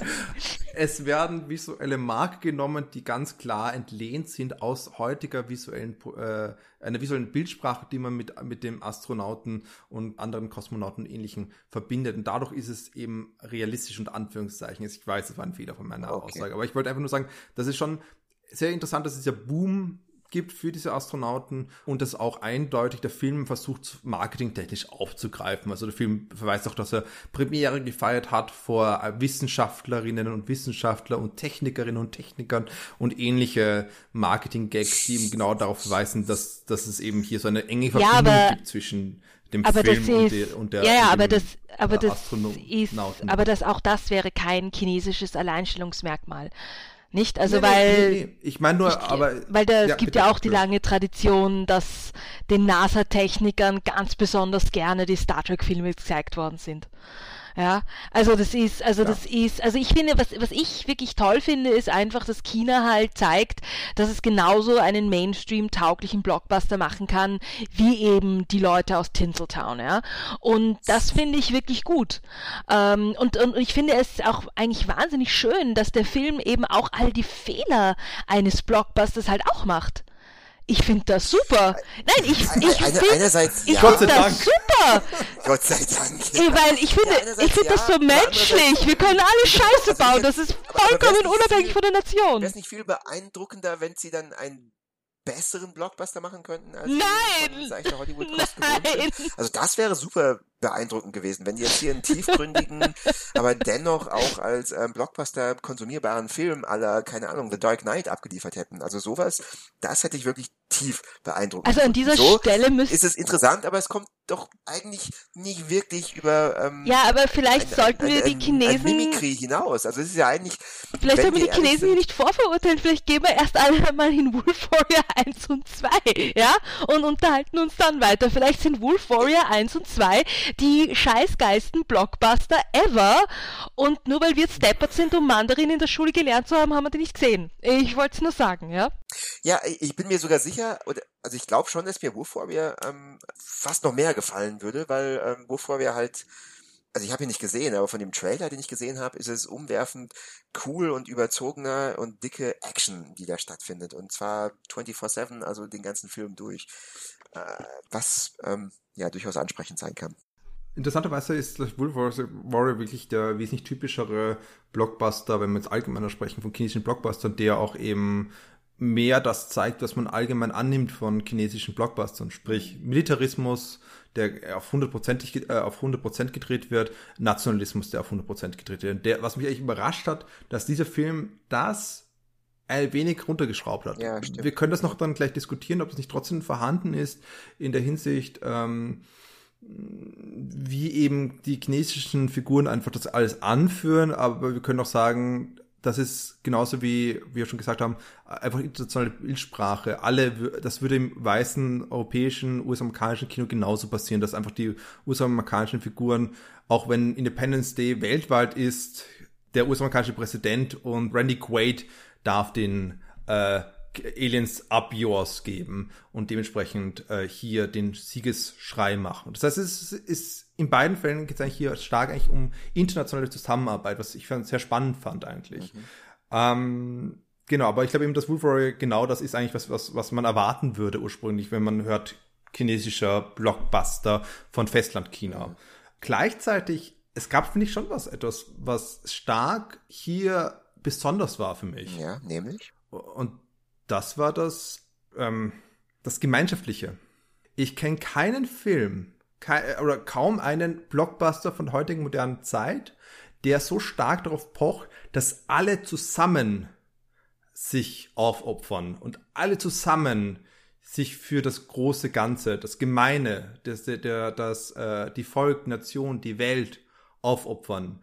Und zwar auch, dass diese unterschiedlichen Aufopferungsszenen Schlag auf Schlag kommen und alle zusammen das eigentlich gemeinsam machen. Also findet ihr das nicht? Also ich fand das sehr stark eigentlich, dass es hier drin ist. Ja, doch. Ja. Jetzt wo du es erwähnst. Ich ja. finde das aber kein Alleinstellungsmerkmal. Also dass sich die Gruppe von Helden äh, dann in der einen oder anderen Weise für das große Ganze opfert, das ist ja... das zieht sich ja durch sehr viele Genrefilme durch. Das finde ich jetzt kein Alleinstellungsmerkmal. Und ich finde, dass dieser die Film... Die Gruppe von Heldinnen, die Gruppe von Heldinnen. Der Film zeigt nicht nur die Gruppe von Heldinnen, er zeigt mehr. Er zeigt, alle machen das. Alle machen mit. Ja, und das ist schon und, ja, da, ja aber, aber dafür nimmt sich der Film wieder auch wieder nur sehr wenig Zeit. Und äh, also er zeigt das dann schon. Ja, und was ich, was ich finde, was dieser Film an dieser Stelle toll macht, wenn ich das hier richtig verstanden habe, weil ich muss zugeben, Missverständnisse können passieren, aber so wie ich das verstanden habe, ist das gegen Ende des Filmes ja so, also dass quasi, äh, dass der Gruppe von, von Figuren, der wir die ganze Zeit folgen, also die zusammengewürfelten Chinesen, die sich dann, die dann eben diesen Plan entwickeln, okay, wie, wie nutzen wir die Atmosphäre von Jupiter, um die Erde zu retten, und die Überzeugungsarbeit leisten müssen, und das ja zunächst auch nicht zu klappen scheint, aber dann überzeugen sie also die anderen nationalen Teams der Welt, ja, ob es jetzt die Russen sind oder die Amerikaner oder die Briten, ich glaube, man sieht da teilweise so Flaggen, äh, wo hängen, wo ich mir denke, yeah. ah ja, okay, das sind jetzt die Amis, das sind jetzt die Russen, passt schon. Und das fand ich zum Beispiel ganz toll, dass dieser Blockbuster natürlich sagt, ja, unsere Gruppe von Helden äh, leistet die Überzeugungsarbeit, dass die anderen dasselbe machen wie sie, und aus den Hollywood-Blockbustern sind wir gewohnt, ja, das sind die Typen aus Amiland, die die anderen überzeugen, und hier sind es natürlich die chinesischen äh, Jungs und Mädels, die die anderen überzeugen. Und das fand ich wirklich super. Das ist für mich wieder so eine internationale Blockbuster-Sprache. Ja? Dieses, ja. okay, und hier in diesem Film ist eben China diese nationale Macht, die andere überzeugen kann, es ihr gleich zu tun. Ich würde nur sagen, das ist für mich dieses sich, äh, sich aufopfern, sich opfern für das große Ganze, für das Allgemeingut, ist jetzt für mich in dem Film kein Alleinstellungsmerkmal. N- also, also versuchen wir, aber versuchen wir es mal abzuspielen. Versuchen wir das Ende abzuspielen. Ich kann, also wie oft kommt es vor in diesem Film, dass sich jemand opfert für jemand anderen? Ich kann, glaube ich, an sechs Personen denken, die sich opfern für andere Figuren im Kontext des Filmes. Und in der finalen Szene sind das sogar, äh, ich glaube, fast jeder macht irgendwas, wo er sich aufopfert. Und schlussendlich gibt es diesen tollen Moment, wo tatsächlich, ähm, wie du sagst, sagen die chinesischen Figuren versuchen alleine, die, die drei Soldaten versuchen alleine einen riesigen, äh, ich weiß nicht, was es ist. Sie müssen irgendwas pushen, sie müssen irgendwas schieben. Sie ja. können sich schieben alleine. Und sie, sie und nach der Aufforderung von der, von dieser äh, Tochter, der Schwester vom Protagonisten, ja. dass sie doch helfen sollen, das ist eine extrem vergeschlechtlichte Anwendung von ihr. Sie darf hier, darf keinen anderen, sie, sie kommt dann mit, darf mitdrücken, aber sie mit einer sehr weinländischen Stimmung sagt, was ist, was ist Hoffnung? Und reiteriert das, was die chinesische Lehrerin in der ersten Szene in einer sehr typischen chinesischen Schule, Klasse sagt. Hoffnung ist wie ein Diamant, der, der eben so wertvollen. Ja, sie, sie reproduziert die Staatsideologie. Genau, ja, ja, klar. Ja. Das ist auch, Das, das ist eindeutig, und das wollte ich, darum habe ich es absichtlich natürlich jetzt erwähnt, dass es hier, hier diese Momente gibt, aber es sind überraschend mhm. wenig, verglichen zu Wolf Warrior mhm. zum Beispiel. Das ist hier eigentlich sehr, sehr klein gehalten und fast schon versteckt, das fand ich interessant. Und natürlich diese, ähm, okay, und dann kommen alle zusammen, all die anderen Nationen. Das, glaube ich, das erste sagt ein Japaner, hey, ich bin dabei und helfe euch. Dann kommen die Russen, dann kommen die Koreaner et cetera und schieben alle zusammen. Und es gibt diesen Moment, wo alle zusammen das schieben. Und das ist ein sehr untypischer Moment. Und ich finde überhaupt, dass alle sich opfern dürfen, nach und nach, ist eher untypisch. Weil normalerweise fokussiert das sich auf eine Person oder einzelne Personen. Siehe, wenn man es wirklich direkt vergleicht mit Armageddon. Armageddon haben wir den Vater, der sich opfert. Hier haben wir mhm. den Vater, wir haben den Nerd, der vor einiger Zeit noch den Helm gekotzt hat und dann auf einmal darf er hier wirklich äh, sich opfern, indem er noch irgendwas macht. Es gibt eine Soldatin, die sich vor anderen wirft, um sie zu retten. Es gibt den Wang Lei, den äh, militärischen Diener, der nochmal sich opfert. Es gibt den Protagonisten, der sich opfert, äh, indem er zweimal sogar, weil einmal versucht er was zu reparieren. Es gibt den Tim, der sich opfert. Also viele opfern sich. Es gibt eine konstante Opferbereitschaft für das große Ganze. Und das zwar, und das Schlag auf Schlag. Und das fand ich interessant. Also, dass, dass, dass wir eine halbe Stunde haben, wo eine Figur nach der anderen sich eigentlich für die anderen opfert. Und ich finde, das ist nicht so gängig im Dings. Und das ist ganz stark auch im Zusammenhang mit dem, dass die Figuren eigentlich alle ähnliche Fähigkeiten haben. Es gibt keinen, der, der, äh, hm. der heraussticht als der große spezielle Held oder Heldin, die nun mit ihren Superkräften herkommt und sich dafür opfern kann. Es gibt keinen äh, Will Smith in I Am Legend, der sich opfert für, für das Überleben der Menschheit. Hm. Es gibt alle, die sich opfern. Oh bitte, also, I Am Legend ist ein furchtbarer Film, der muss bitte nicht erwähnt werden, ja? Aber also, Will Smith hat durchaus bessere Filme gemacht, okay?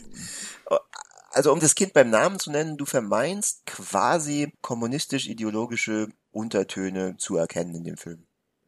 Es ist schwierig, weil ich will eigentlich das gar nicht so benennen. Ich, es ist wirklich interessant und ich weiß es nicht genau, aber gleichzeitig, ich habe jetzt vorhin eine Hongkong-Kritik gelesen und um die so versucht, das nachzuzeichnen, wie Hongkong mit diesem Film umgeht. Und da wird das auch nochmal reiteriert, was ich mir auch im Film gedacht habe. Dass hier diese, weil sie den Film nicht mögen, weil er nationalistisch ist. Und das fand ich sehr spannend. Weil eigentlich, wie wir auch ihn diskutieren, er gar nicht so nationalistisch ist. Ja, genau, ich finde ihn nämlich nicht so nationalistisch. Und, ne? Naja, aber das, das ist halt... Und, okay, und, ich würde ich würd nur eine Sache gern, gern einwerfen. Mhm. Ähm, ja, es stimmt, es ist, es ist ein auffälliges Motiv im letzten Drittel des Filmes, diese Opferbereitschaft ähm, einer Gruppe von Gleichen, ja, von sich, von sich Gleichgestellten. Dem gegenüber steht für mich aber die arschlochhafte Erdregierung, die es in diesem Film gibt. Die also quasi von bequemen Sitzen aus äh, im Grunde genommen das Schicksal der Menschheit entscheidet und auch besiegeln will. Ja, das heißt, dieser ja. Akt des Selbst, der, der Aufopferung ist auch irgendwie fast ein Akt der Rebellion, ja. Das, das finde ich eigentlich viel spannender daran, ja.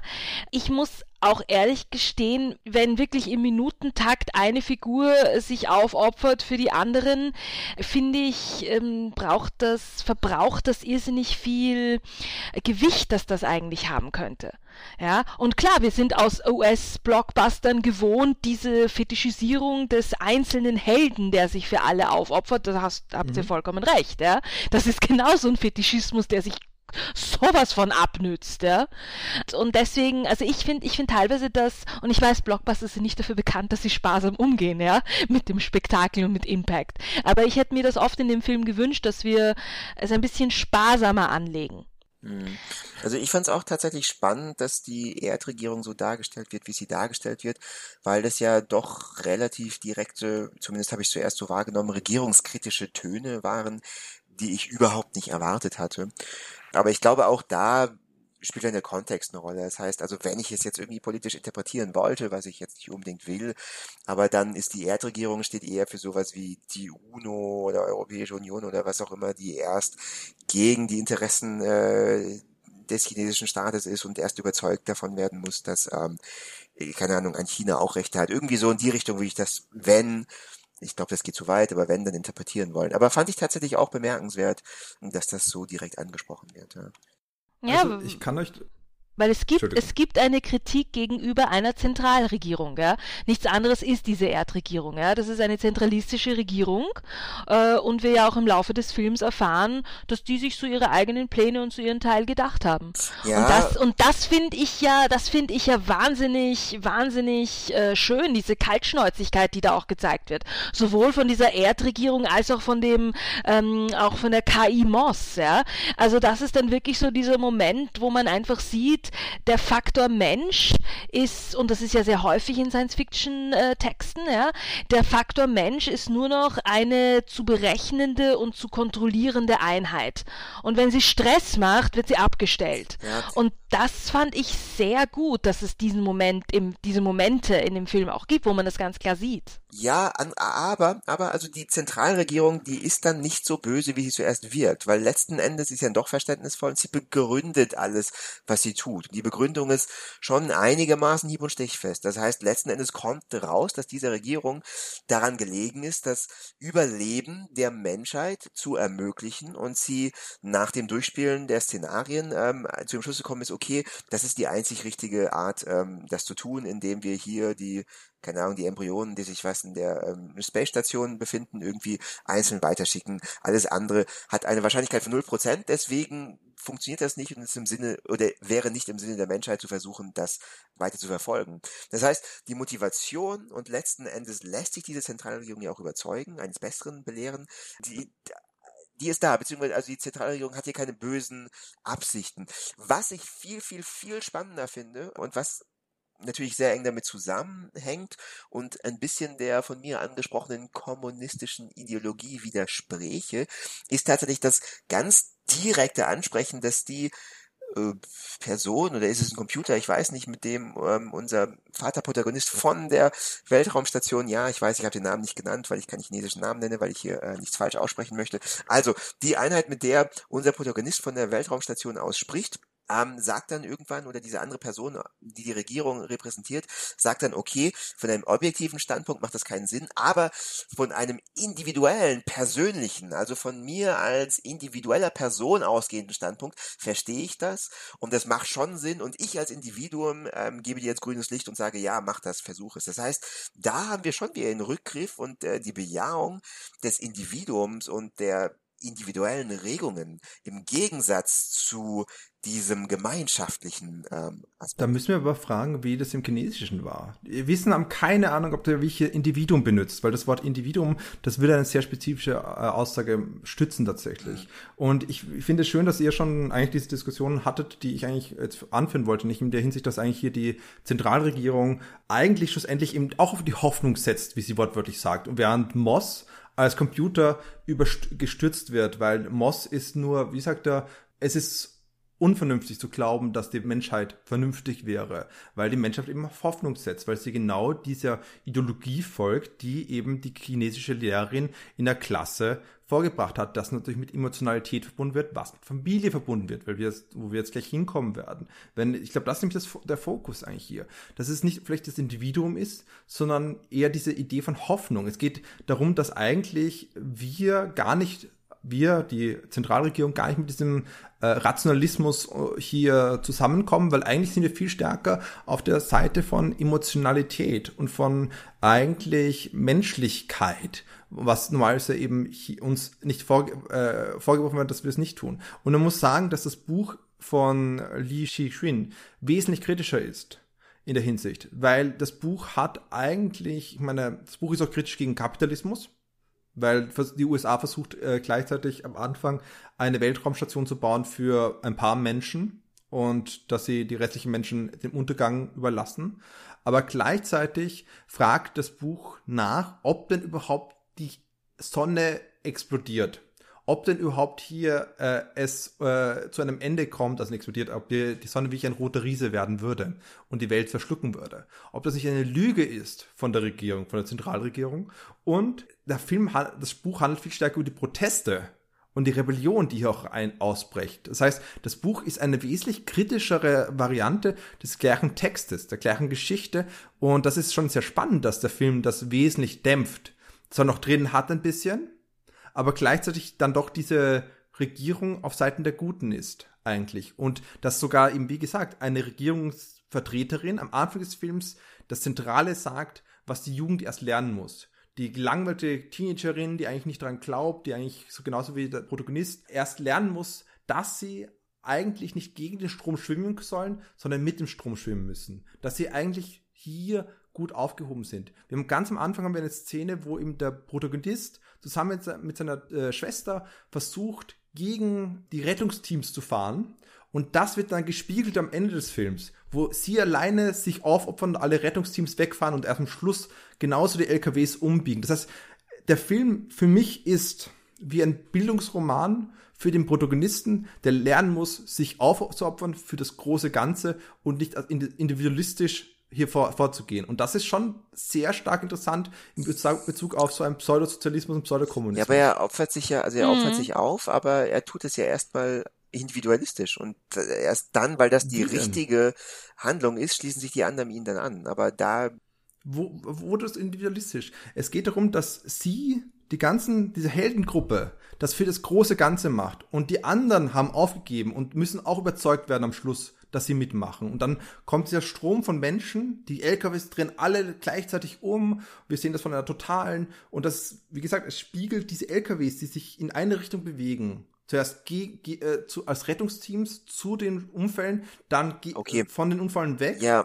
und er, sie das Einzige, die die retten. Und sie, sie kommen zurück und kommen wie ein Strom zurück. Und das wird dann nochmal versinnbildlich durch diese Menschenmasse mhm. zusammenpusht. Aber es ist dann nicht, wie du gesagt hast, also unsere Protagonisten schwimmen dann nicht mit dem Strom. Sie erzeugen den Strom, aber also es ist nicht tut naja. das, was die Masse macht. Weil sie, die chinesische, weil sie der chinesischen Ideologie folgen, die die Lehrerin ihnen gesagt haben. Und sie sind das, wie, wie wir gehabt haben, sie sind die chinesischen Vertreter für das Gesamte, für diese Einheit, während sie die andere, die nationalen Gruppen, die Inder, die Japaner und alle anderen erst überzeugen müssen. Okay, aber was ist die Ideologie? Sorry, wenn ich ganz blöd nachgefragt. Äh, nein, aber darf ich, darf ich nur ganz kurz was ja, einwerfen? Sicher, sicher. Ja. Also ich würde einfach sagen, jetzt aufbauen auf das, was ihr jetzt gerade auch gemeint habt.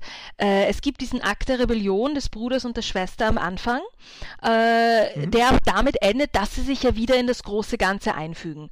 Und es ist ja auch der Film, der auch zeigt, ähm, also sie, sie wollen zuerst eigentlich weg vom großen Ganzen und kehren dann zum großen Ganzen zurück. Was dazu parallel eigentlich auch läuft, ja, ist, dass der Akt der Rebellion dann zum Schluss auch wieder quasi einge, ähm, eingehegt und eingepflegt wird in das große Ganze. Das ist für mich dieser Moment, wo sich die Weltregierung entschließt, in dieser, also ich habe das natürlich jetzt auch nur in der englischen ähm, Variante geschaut, den Film, ja, also in der englischen mhm. Sprachvariante, wo dann auf einmal ist, nein, wir, wir setzen auf Hoffnung. Ja. Das ist für mich einer dieser Momente in dem Film, der mich irrsinnig rausreißt, weil das einfach, das ist sowas von Das ist sowas von unrealistisch, ja. Das ist so, yes.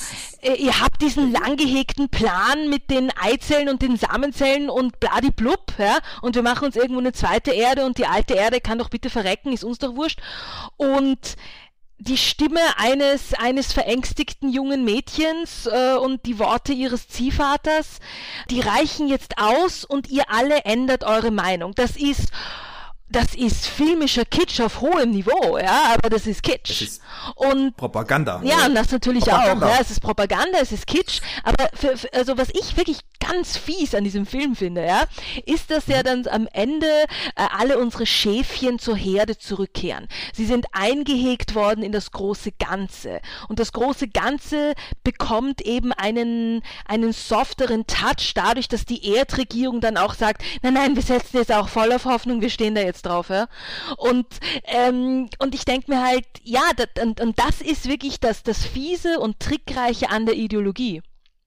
Weil jeder Moment ja. der Rebellion, mhm. wo man dem Film eigentlich bravourös unterstellen kann, na das ist ja super, da lehnt sich mal wer auf gegen die Zentralregierung. Äh, das, am, am Ende sind wir alle eingehegt, am, all, am Ende sind wir alle in dem großen Ganzen, am, am Ende sind wir alle zum Borg-Kontinuum zurückgekehrt. That's all I'm saying. Ja. ja, aber das ist wunderbar ausgedrückt. Das ist der Trick der Ideologie. Ja. Aber da können wir gleich fragen, wie dieser Akt der Rebellion, den du jetzt schon so schön formuliert hast, und die gesamte Handlung, wie das mit Familie zusammenkommt. Weil ich glaube, an der Stelle können wir sehr gut jetzt dieses Familienthema wie ich reinbringen und reinkommen. Mhm. Denn ja. wogegen rebelliert er? Sorry, kann ich... Äh, Nein, Pate, du kannst nicht. Du bist ein Rebell und musst dich der Ideologie dieses Podcasts... Muss ich, muss ich wohl schon. Ich, also ich verstehe, dass ihr die Ideologie da reinbringt, die ihr ansprecht, ähm, aber die ist relativ wenig konkret, beziehungsweise würde ich ganz kurz ähm, tatsächlich auch sagen wollen, dass man das auch viel wohlwollender interpretieren könnte und einfach sagen könnte, okay, hier wird einfach ein äh, Gemeinschaftssinn aufgebaut, beziehungsweise hier wird Altruismus gepredigt, dass man gemeinsam ein Ziel verfolgt und einfach gemeinsam auch in einem utilitaristischen Sinne besser handeln kann und schauen sollte, okay, was ist denn wirklich sinnvoller, von wovon profitieren wir alle und dann nicht aufgeben sollte. Das heißt, die Ideologie oder die konkreten ideologischen Handlungen Handlungsanweisungen, ähm, die finde ich nicht oder sehr undeutlich. Deswegen würde ich das gar nicht unbedingt so direkt kritisch betrachten wollen. Und auch da ist natürlich immer das K-Wert. Ja, also mir ist schon die realpolitische Situation in China bewusst und schon auch bewusst, welche Motivation wahrscheinlich dahinter steckt. Aber ich finde, es ist relativ gut versteckt im Film. So, das wollte ich noch dazu sagen. Ähm, und jetzt kann jemand von euch die Relation und die Verbindung mit der Familie beantworten. Ja, um noch ganz kurz darauf ganz, ganz knapp reinzuspringen, aber das, dieses Verstecktsein ist doch großartig. Das ist doch schön, dass etwas, wenn Ideologie so stark versteckt ist, wenn, äh, wie Rantel sagt, das ist ein Trick der Ideologie, das ist, ist der Trick der Ideologie eigentlich. Das ist ja, ja auch Punkt, Punkt, ja, Punkt, perfekt. Und man muss schon sagen, also Jemand hat letztens mal gesagt, was ist ein sozialistischer Science-Fiction-Film? Das habe ich letztens in einem Podcast gehört. Und äh, der was für ein Science-Fiction-Film? Ein, so, ein sozialistischer. sozialistischer. Und haben verwiesen auf, statt auf die Science-Fiction-Filme, die ich auch kenne, haben sie verwiesen auf, äh, da geht es um Kritik am Kapitalismus, haben sie verwiesen auf Metropolis. Und ich habe gedacht, Metropolis ist so bürgerlich, wie es nur geht. Der Klassenkampf wird extrem verbürgerlicht und wird eigentlich kritisiert, dass die Arbeiter aufbegehren. Und dann habe ich halt gedacht an, an zeitnahe Filme und das ist, dann habe ich halt an, irgendwie musste ich denken an diese Potemkin und andere Filme von Eisenstein, wo eben es dieses Gesicht der Masse, es geht immer um diese Gesicht der Masse. Und ich habe das Gefühl, wenn du sagst altruistisch, es ist mehr als altruistisch, es geht hier Es sind, all diese Figuren sind nur die Gesichtermasse, die sich aufopfern für das Gesamtwohl. Und natürlich kann man das auch finden in einem anderen Blockbuster. Das ist, das ist, das würde ich auch nicht behaupten, aber es ist, finde ich, stärker hier drin als in anderen Filmen, die ich kenne. Und das ist das Spannende. Und ich glaube, das müssen wir auch nicht so sagen, dass es nur das eine ist oder das andere. Ich glaube eher, der Film musste durch diese, durch einen rigorosen Prozess des Scriptwritings durch, der Scriptkontrolle, wo alles so schnell, wo wirklich sehr viele Punkte entsprechen mussten, damit es durch kann, damit es eben dieses Geld bekommen hat, damit es sich präsentieren konnte auf diesen Art und Weise, was natürlich ganz anders ist als wie Indie-Block, äh, Indie-Science-Fiction-Filme aus Hongkong etwa, wie zweitausendsechsundvierzig, einen melancholischen Blick auf die Identität Hongkongs im Zusammenhang mit dem Mainland China. Ähm, das heißt, Entschuldigung, ich, ich weiß, ich bin jetzt ein bisschen herumgerast in meinem Kopf. Ich wollte nur sagen, ich glaube, natürlich können wir es anders lesen. Und ich finde es auch gut, wenn wir es anders lesen. Gleichzeitig können wir das auch sehen, diese Elemente. Und ich glaube, wir sollten diese Elemente trotzdem ansprechen. Das ist das, was ich hier eigentlich nur sagen wollte. Okay. Ja, nein, also ich äh, bin da ganz bei dir. Und ich meine, es ist ja auch...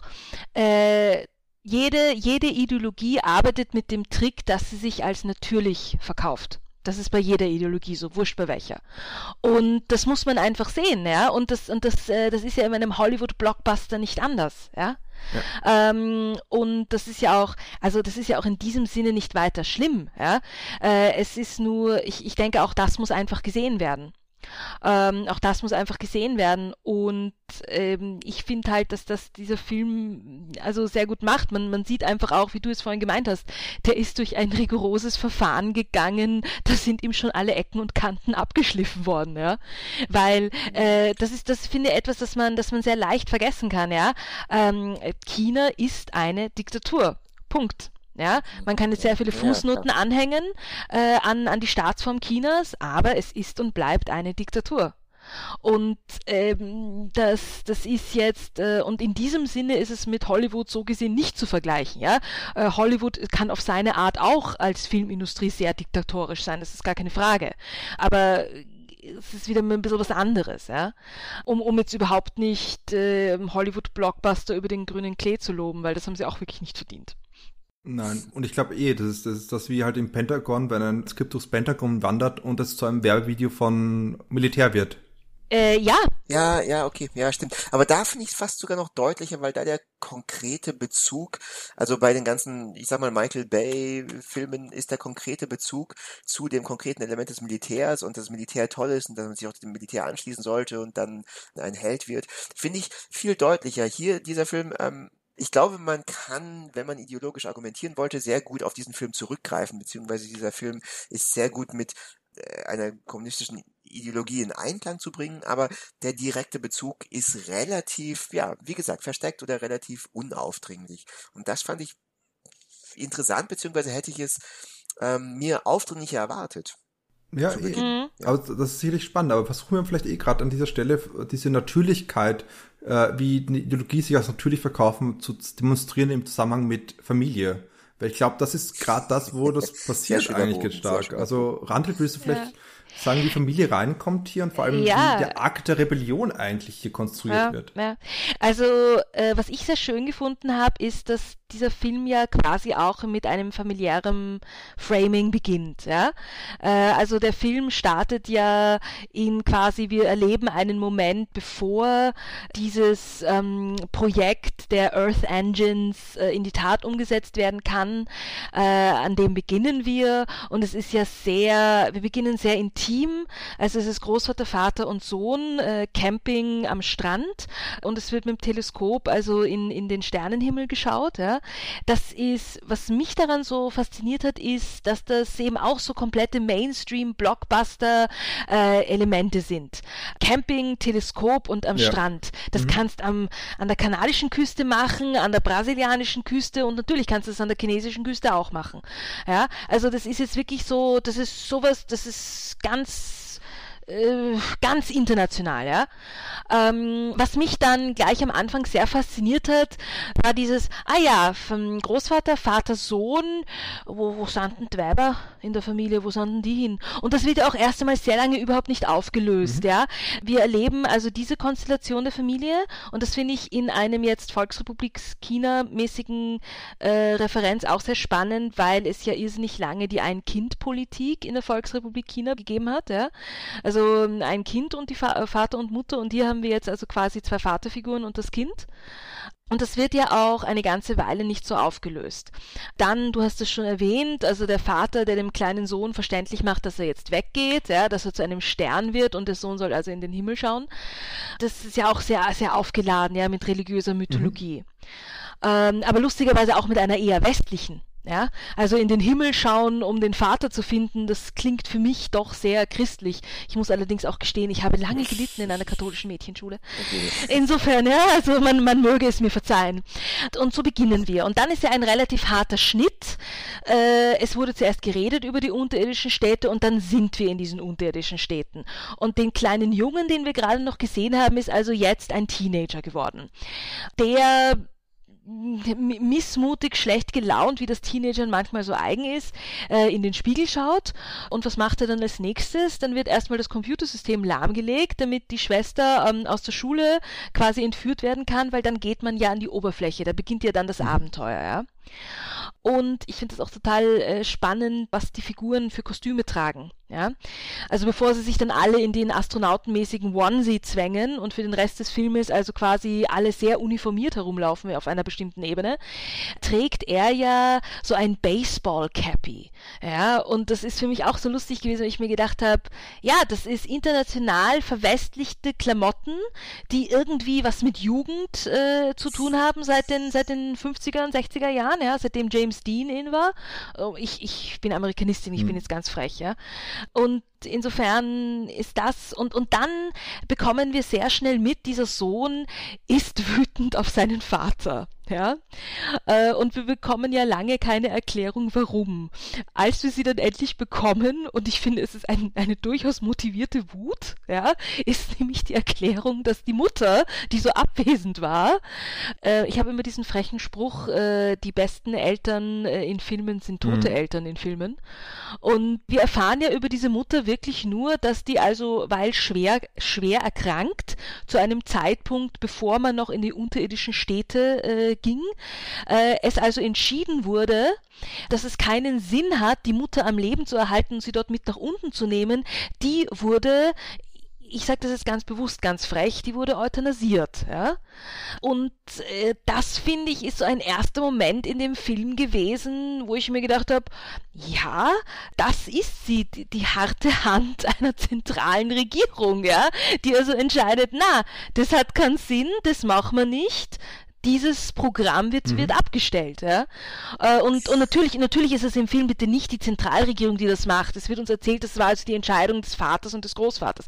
Aber es ist ja eine wahnsinnig gute Motivation, warum man als Kind einen, einen Wut, einen Hass, äh, einen Hass auf eine Elternfigur entwickelt. Ja? Weil das ist jetzt schon einmal etwas, das, das schwer nachvollziehbar ist für ein Kind. Ja? Und ich fand das ja wahnsinnig spannend. Ja? Ich denke mir, hey, okay, das ist eine motivierte äh, sehr motivierte Reaktion. Mal schauen, was die Figur damit macht. Und leider macht sie ja gar nichts damit. Der Vater, der ja auf der Raumstation und tatsächlich wie ein himmlischer Vater über den mhm. Dingen wacht, ja, wortwörtlich, ja, äh, auf de, aus dem Himmel herabblickend wacht er über Großvater, Sohn und, und Schwester, ja. Und es gibt ja auch, ähm, wann löst sich der Konflikt zwischen Vater und Sohn auf? Na, in dem Moment, wo der Sohn überreißt, dass der Herr Papa den nächsten Löffel abgibt, um sich für die größere Sache zu opfern. Das ist jetzt aber auch ein billiger Ausweg, ja, weil es ist schon schwer, auf jemanden wütend zu sein, der tot ist. Also das ist dann für mich so, das ist für mich so eine Feigheit vom Film, ja, wo ich mir denke, okay, das, das wäre doch mal eine spannende Geschichte, ja, weil nämlich auch auf einer größeren Ebene, dass der Sohn wütend ist auf den Vater. Ein Thema, das wir noch nicht so ganz behandelt haben, ist ja, dass dieser Film, dieses ganze Earth äh, Engine Project hat ja, äh, hat ja auch mit Umwelteinflüssen mhm. zu tun. Ja, deswegen habe ich auch vorhin gemeint, ganz am Anfang, ich schicke dystopische Grüße, weil das ist ja doch eine sehr dystopische Zukunft. Ja, es ist also ein ganz krasser Eingriff in das Erdgeschehen notwendig, weil die äußeren Umstände so furchtbar geworden sind, dass anders ein Überleben nicht mehr möglich ist. Ja? Jetzt kann man sagen, der Film ist überhaupt nicht spezifisch, ob das etwas ist, an dem die Erdbewohner hausgemacht schuld sind oder ob das jetzt etwas ist, dass die Sonne ja auch nicht ewig existieren wird, also irgendwann wird sich dieser Stern verändern und dann wird das Auswirkungen haben auf die Milchstraße. Das wird, das wird offen gelassen. Aber ich finde es auf der Ebene interessant, ich meine, wir, wir leben im, im, im im Zeitalter der Fridays for Futures äh, und der auch sonstigen sehr vielen Bewegungen, die sich gerade alle irgendwie überlappen, ja, äh, wo man doch mal überlegt, dass man es eigentlich mit dem Umweltschutz und mit dem Klimaschutz viel kritischer angehen müsste, wenn das noch was werden soll. Ja. Das heißt, wir haben gerade eine, eine, eine jüngere Generation, die auf die ältere Generation zu Recht wütend sein kann. Und jetzt haben wir in diesem Film eine, eine Sohnfigur, die eigentlich aus berechtigter, aus guten Gründen durchaus jetzt mal mit, mit dem Vater nicht einverstanden ist. Und daraus wird aber nichts gemacht. Ja, daraus wird aber nichts gemacht, denn der Vater wird vom himmlischen Vater zum Engelvater, ja, der sich aufopfert für die größere Sache. Und das ist halt für mich, äh, also das finde ich ganz spannend, weil auf der einen Seite ist das wird der Konflikt irgendwie komplett ausge, ausgeräumt. Ja, man ist sich dann wieder irgendwie ganz nah, kurz bevor es zu Ende ist. Ähm, das heißt, sie machen eigentlich nichts. Sie machen nichts mit dem familiären Konflikt.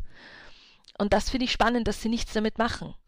Ja, also dass in diesem Film eigentlich nicht von einer Figur gesagt werden kann, ja, die älteren Generationen haben, ähm, haben Schwachsinn gemacht, haben Fehler gemacht, haben idiotische Ideen verfolgt und wir könnten es anders machen, wir könnten es besser machen. Und das habe ich auch vorher gemeint, es wird am Ende ist alles eingehegt, ist alles im großen Ganzen und man ist sich ganz nah und es gibt keine Kritik. Ja?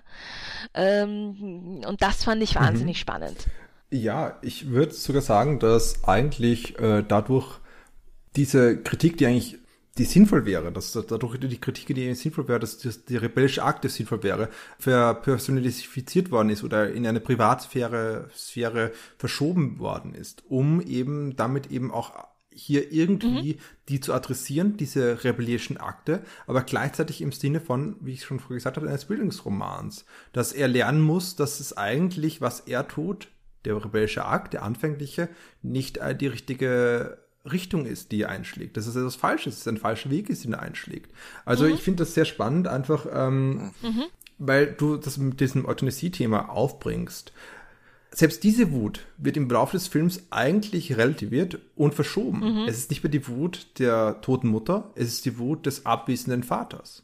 Es ist die Wut, dass der Vater gesagt hat, er würde ein Stern werden und man können, ich könnte ihn jederzeit sehen.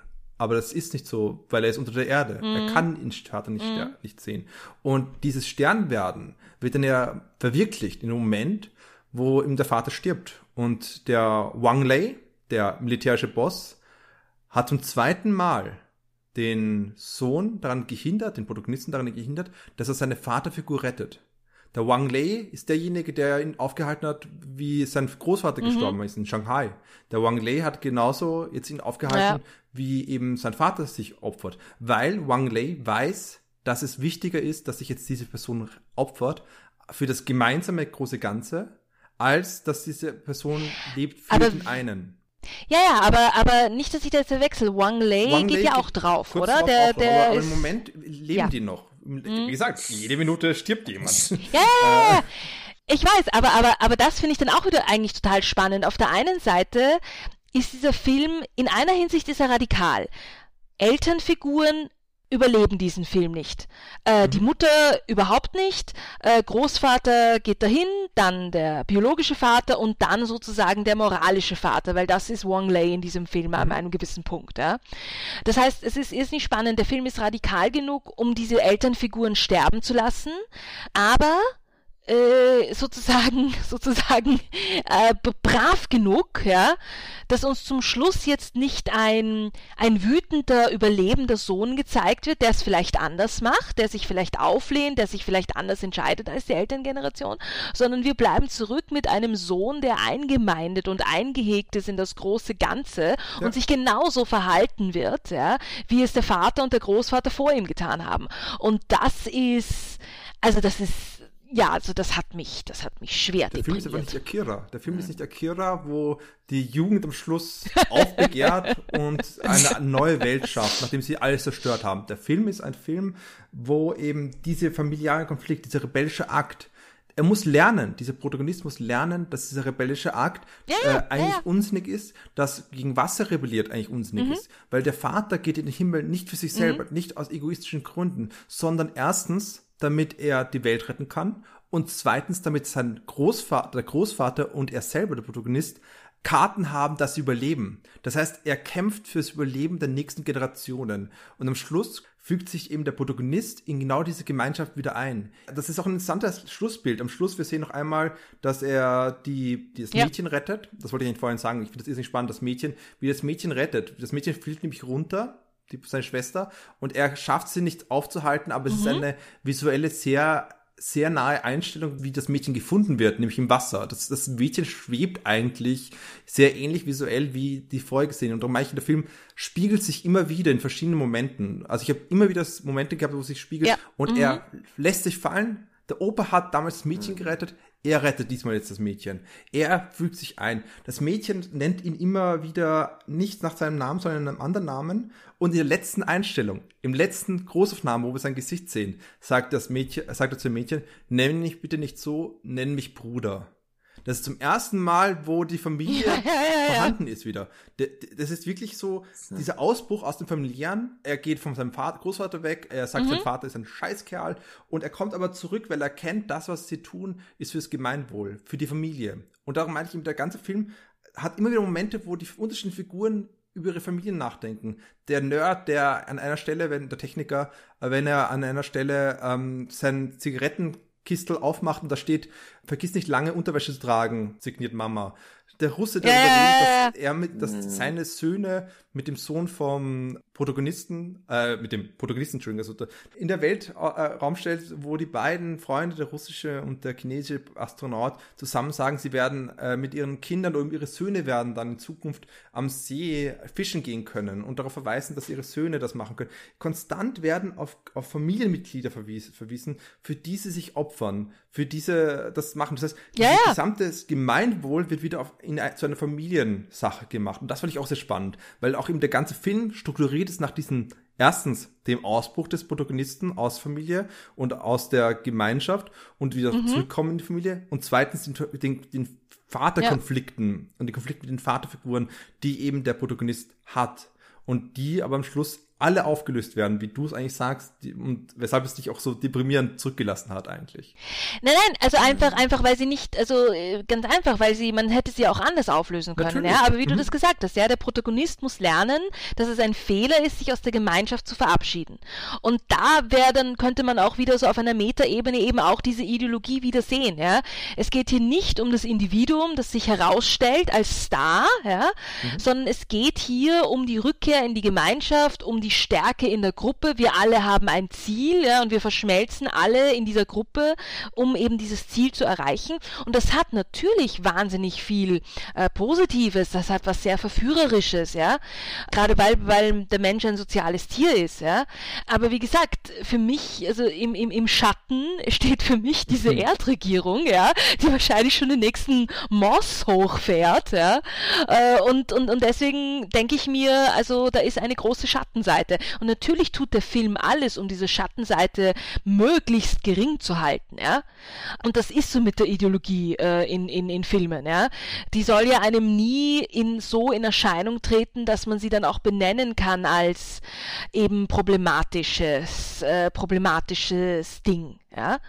Und, und am Ende ist also kein individuelles Handeln mehr, ja. Mhm. Ähm, und das ist, naja, also ich weiß nicht, das ist halt, ich, ich fand das eben eher bedenklicher als, als aufmunternder, ja, äh, weil da fand ich es schon aufmunternd, dass sie halt quasi, wie wir vorhin gemeint haben, es wird einen zweiten Teil geben, also der Film endet ja auch wirklich so, dass eben diese über Generationen dauernde Reise des Planeten Erde zu einer neuen Sonne und wie sich das auf die Menschen auswirkt und so weiter, dass das ja auch sozusagen angedacht wird wieder zum Schluss. Und äh, ja, wie, und wie gesagt, also ich hätte, also gerade die, diese, diese Nebenstory, wie die Schwester gerettet wird aus dem Wasser und wie die dann zu dieser Familie kommt, also das wäre doch wahnsinnig spannend gewesen, ja. Und äh, der Film nimmt sich dafür ähm, eine schnöde Rückblendezeit. Und das war's dann. Ja, und um, um bei der Schwester zu bleiben, ja, mach, machen wir vielleicht einen Schwenk zum Frauenbild des Filmes.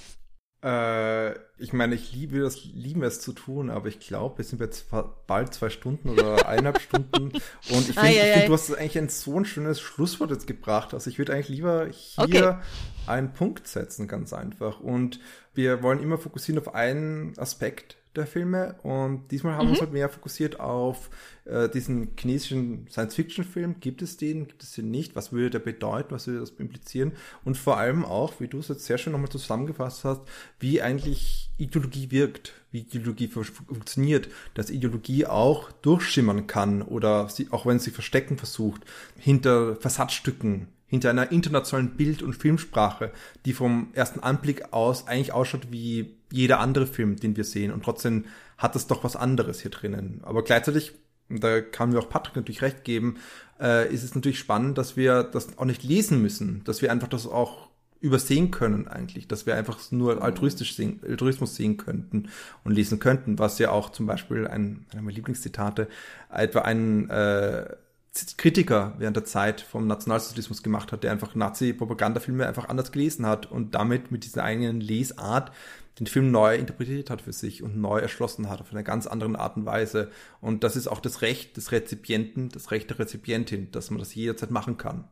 Dass man es nicht so lesen muss, wie eigentlich hier vielleicht intendiert ist oder wie sie zumindest teilweise intendiert ist, die Botschaft. Absolut. Ja, mhm. Was ich, wenn ich noch eine kleine Sache dazu sagen Nein. kann. Jetzt habe ich die letzten zwanzig Minuten eh schon geschwiegen. ähm, was ich mir wünschen würde, du, der Rebell, was ich mir für einen guten Film wünschen würde, oder was mir hier... Vaterfigur? Patrick, bin ich nicht deine Vaterfigur? Möchtest du mich enttäuschen? Wirklich? Möchtest du nicht zu ihm aufsehen wie zu einem Stern? Ich, ich, genau, ich akzeptiere dich erst, wenn du als Stern über mir funkelst. Oh. ähm, also ich wollte sagen, ich, ich fände es eigentlich viel interessanter, ähm, beziehungsweise aber auch gefährlicher eventuell oder effektiver, sinnvoller, wenn man wirklich ähm, einen Konflikt auftät und den wirklich ähm, ansprechend und tiefgründiger thematisieren würde, was in dem Film überhaupt nicht passiert, weil also eigentlich, keine Ahnung, okay, die Ideologie oder die ideologischen Untertöne mögen da sein, aber sie sind nicht einmal ansatzweise realistisch oder reflektiert oder interessant, die überhaupt irgendwie wahrzunehmen, drüber nachzudenken und auch irgendwie die automatisch dann zu verinnerlichen, glaube ich. Die Wahrscheinlichkeit ist relativ gering, weil die doch zwar einerseits nicht aufdringlich, aber das, was da ist, doch relativ platt da ist und dargestellt wird. Von daher, also wo ich gerne hin wollte oder was ich mir wünschen würde, ist wirklich eine erwachsene Diskussion und die ist, also ich könnte mir vorstellen, dass die im Buch irgendwie ähm, vorhanden ist. Also ich meine, das hat ja ähnliche Untertöne, dass die Leute da ähm, dann demonstrieren und meinen, nee, hey, es wird hier keine Supernova der Sonne geben. Und dann letzten Endes passiert es doch. Ähm, und dann welche Sichten damit verbunden sind und, und wie die Leute dann darauf reagieren, dass sie es falsch gesehen hatten und da ist dann doch passiert. Also da kann man schon viel draus machen. Da könnte man theoretisch auch ideologisch sehr geschickt argumentieren. Aber das passiert in dem Film halt überhaupt nicht, weswegen ich dann abschließend auch sagen würde, dass ich es Ähm, selbst wenn hier eine ideologische Motivation da ist, äh, es eigentlich recht unbedenklich finde, weil es doch recht plump ist. Ja, Punkt. So. Ich will nur sagen, dass es genug Nazi-Filme gibt. Das größte Teil des Nazi-Kinos waren Unterhaltungsfilme, wo einfach Nebenfiguren, jüdische Figuren waren, die einfach lächerlich gemacht worden sind. Und die sind auch extrem plump gewesen und trotzdem haben sie gewirkt. Also ich würde sagen, das Propagandakino, ein Propagandakino und ein ideologisches Kino ist nicht zwangsweise hier mit tiefgründigen Konflikten zusammenzubringen unbedingt oder zwangsweise mit, mit Momenten, die direkt diese Ideologie ansprechen. Es kann auch eben passieren dadurch, dass einfach die Mehrheit der Filme so funktionieren. Und wir wissen es auch von unserem Kino, dass gewisse Wertvorstellungen uns ganz stark tangieren, auch wenn die natürlich nicht natürlich sind und biologisch mhm. und sonst was. Und trotzdem sehen wir sie als da muss ich aber ganz kurz, da muss ich ganz kurz einen Unterschied aufzeigen. Ja, doch, finde ich ja, schon bitte. wichtig. Ja. Ähm, weil, wenn du von den Nazi-Filmen sprichst, beziehungsweise, finde ich, ist es was anderes, wenn man ähm, eine Randgruppe oder irgendwie ein Feindbild erstellt. Das ist nochmal eine ganz andere Notion, also hat eine ganz andere Qualität, als wenn die grundlegende Message eigentlich äh, Zusammenhalt und füreinander ähm, Dasein ist, ja. Weil da, wie gesagt, ich finde, die grundlegende Message dieses Films könnte man auch sehr wohlwollend interpretieren und ohne die ganzen, also ohne die ganze Ideologie beziehungsweise die negativen Konsequenzen, die die praktische Umsetzung einer Ideologie dann mit sich bringt, die Message selbst ist hier positiv. Und wenn, also ich finde, man kann eigentlich nichts Positives an der Message finden, die irgendwie ein Feindbild erstellt oder irgendwie äh, eine, wie auch immer geartete Gruppierung von Menschen, Tieren, was auch immer, versucht zu veralbern. Also das ist schon mal nochmal eine ganz andere Qualität, weil ich finde, zusammenzuhalten und altruistisch und in einem sozialen Sinne zu agieren, füreinander da zu sein, also da wird ja niemand widersprechen, dass das eigentlich etwas Gutes ist. Aber so ein Film wie zum Beispiel Heimkehr mit Paula Wessely, wo zum Beispiel es um den Zusammenhalt der deutschen Kultur, der deutschen Nation, des deutschen Volkskörpers geht, da gibt es ja auch diese Elemente. Und wir können schon schauen, ob das, wir kennen es zu wenig aus mit dem chinesischen politischen System und mit chinesischer Ideologie, als dass wir genau benennen könnten, was hier alles gemacht wird. Und wir haben vieles gesehen, was zumindest, und da finde ich, ist die, die Formulierung von Rantel sehr schön gewesen, äh, sicherlich, wo alles abgeschlagen worden sind, alle Kanten, alle Ecken abgerundet worden sind, die sich dezidiert kritisch äh, gegen die Regierung stellen und die gleichzeitig auch zumindest eine Message hat, die wirken kann, die funktionieren kann in dem Moment, wo sie einfach als unsichtbar erscheint. Und ich hoffe, wir können an der Stelle wirklich einen Punkt setzen oder müssen wir nee, nochmal widersprechen? Sagen, also ich finde, der Film, der Film ähm, hat, er zeichnet kein Feindbild. Also er sagt einfach nur, okay, halte zusammen. Naja, aber es gibt niemanden, also, den es zu überwinden gibt, ja, ja. gegen den man sich stellen sollte. Das, das, das, das, das wäre jetzt ganz kurz von mir nur noch ein, ein Einwurf. Das ist, und mhm. es gibt in, in, in Science-Fiction-Filmen oder gerne in Science-Fiction-Texten gibt es ja immer eine Gruppe von Texten, die also kein, kein Feindbild in der Hinsicht erschafft. Ja? Weil hier zum Beispiel in diesem Film, ähm, der Feind ist die Umwelt. Ja, um es jetzt mal ganz überspitzt zu formulieren. Ja. Es sind, es sind die Umwelteinflüsse ähm, und die physikalischen Gesetze, die eine Katastrophe verursachen. Ja. Also Erde und Jupiter und die beiden Planeten kommen sich zu nahe. Ja. Das ist aber Physik, das ist jetzt äh, kein Feindbild im Sinne von einer Gruppe von Lebewesen äh, einen, eine feindliche Tendenz zu unterstellen. Ja. Und das finde ich zum Beispiel in sehr vielen Science-Fiction-Texten immer ganz toll. Ja. Dass eben, es gibt keinen Feind, gegen den wir uns wehren oder verteidigen müssen, ja. sondern es sind quasi objektive Umstände, quote unquote, ja, ja. gegen die wir uns, da müssen wir uns irgendwie positionieren, weil es geht halt ums Überleben. Ja? Genau. Und das ist ja sehr schön. Und ähm, der, der, der Film kann positiv gelesen werden, gar keine Frage. Das ist, und, und ich bringe jetzt ein ganz krasses Beispiel. Ich kann ja auch den Captain Marvel-Film durchaus positiv lesen, aber ich kann ihn auch als eine einzige große Werbeschau für die Air Force lesen. Ja. Und fürs Militär. Ja. Und für Krieg und Auseinandersetzung. Dafür ist er, dafür ist er genauso eine Werbemaschine. Mhm. Ja, ja, stimmt. Ja, aber, ja. Und genau. äh, diese Art und Weise, wie eben jetzt Rantel beschrieben hat, dass man gerade hier nicht unbedingt ein Feindbild hat, sondern hier ist um, das gibt so eine, eine natürliche, offensichtliche Kraft, über die, gegen die wir sich jetzt auf jeden Fall wehren müssen.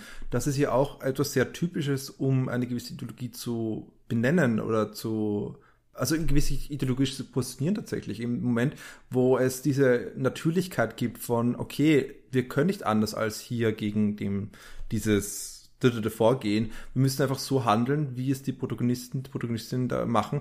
Dadurch wird ja auch ein gewisses Handlungsskript uns gelegt, vorgelegt, dass wir als natürlich und selbstverständlich identifizieren sollen. Und das Interessante ist halt, dass das Handlungsskript viele Elemente drin hat, die sichtbar positiv sind für das, wie die chinesische Regierung sich positioniert. Ja. Also das heißt, diese, dieses Feindbild, was eben ausgeschlossen wird, was eben hier tatsächlich weggemacht wird und sogar ihr eine, und dadurch ersetzt wird durch was Objektives, ist ja auch sehr stark wirksam. Das sehen wir auch bei Children of Men und im Zusammenhang mit, okay. ähm, was Lee Edelman mit äh, die Idee von den Kinderkriegen und dieses Kinderbekommen et cetera und was es macht eigentlich, dass so ein Film wie Children of Men etwa so auf dieses Fetischobjekt des Kindes basiert und was es mit Vorstellungen von Natürlichkeit von gewissen Familienkonstellationen macht. Okay. Das heißt, da gibt es vieles zu sagen noch. Mhm. Das heißt also prinzipiell, mhm. also wir sollten langsam wirklich zum Schluss kommen, aber prinzipiell, also was du ich... Du bist der Rebell hier, das habe ich schon ja, gemerkt.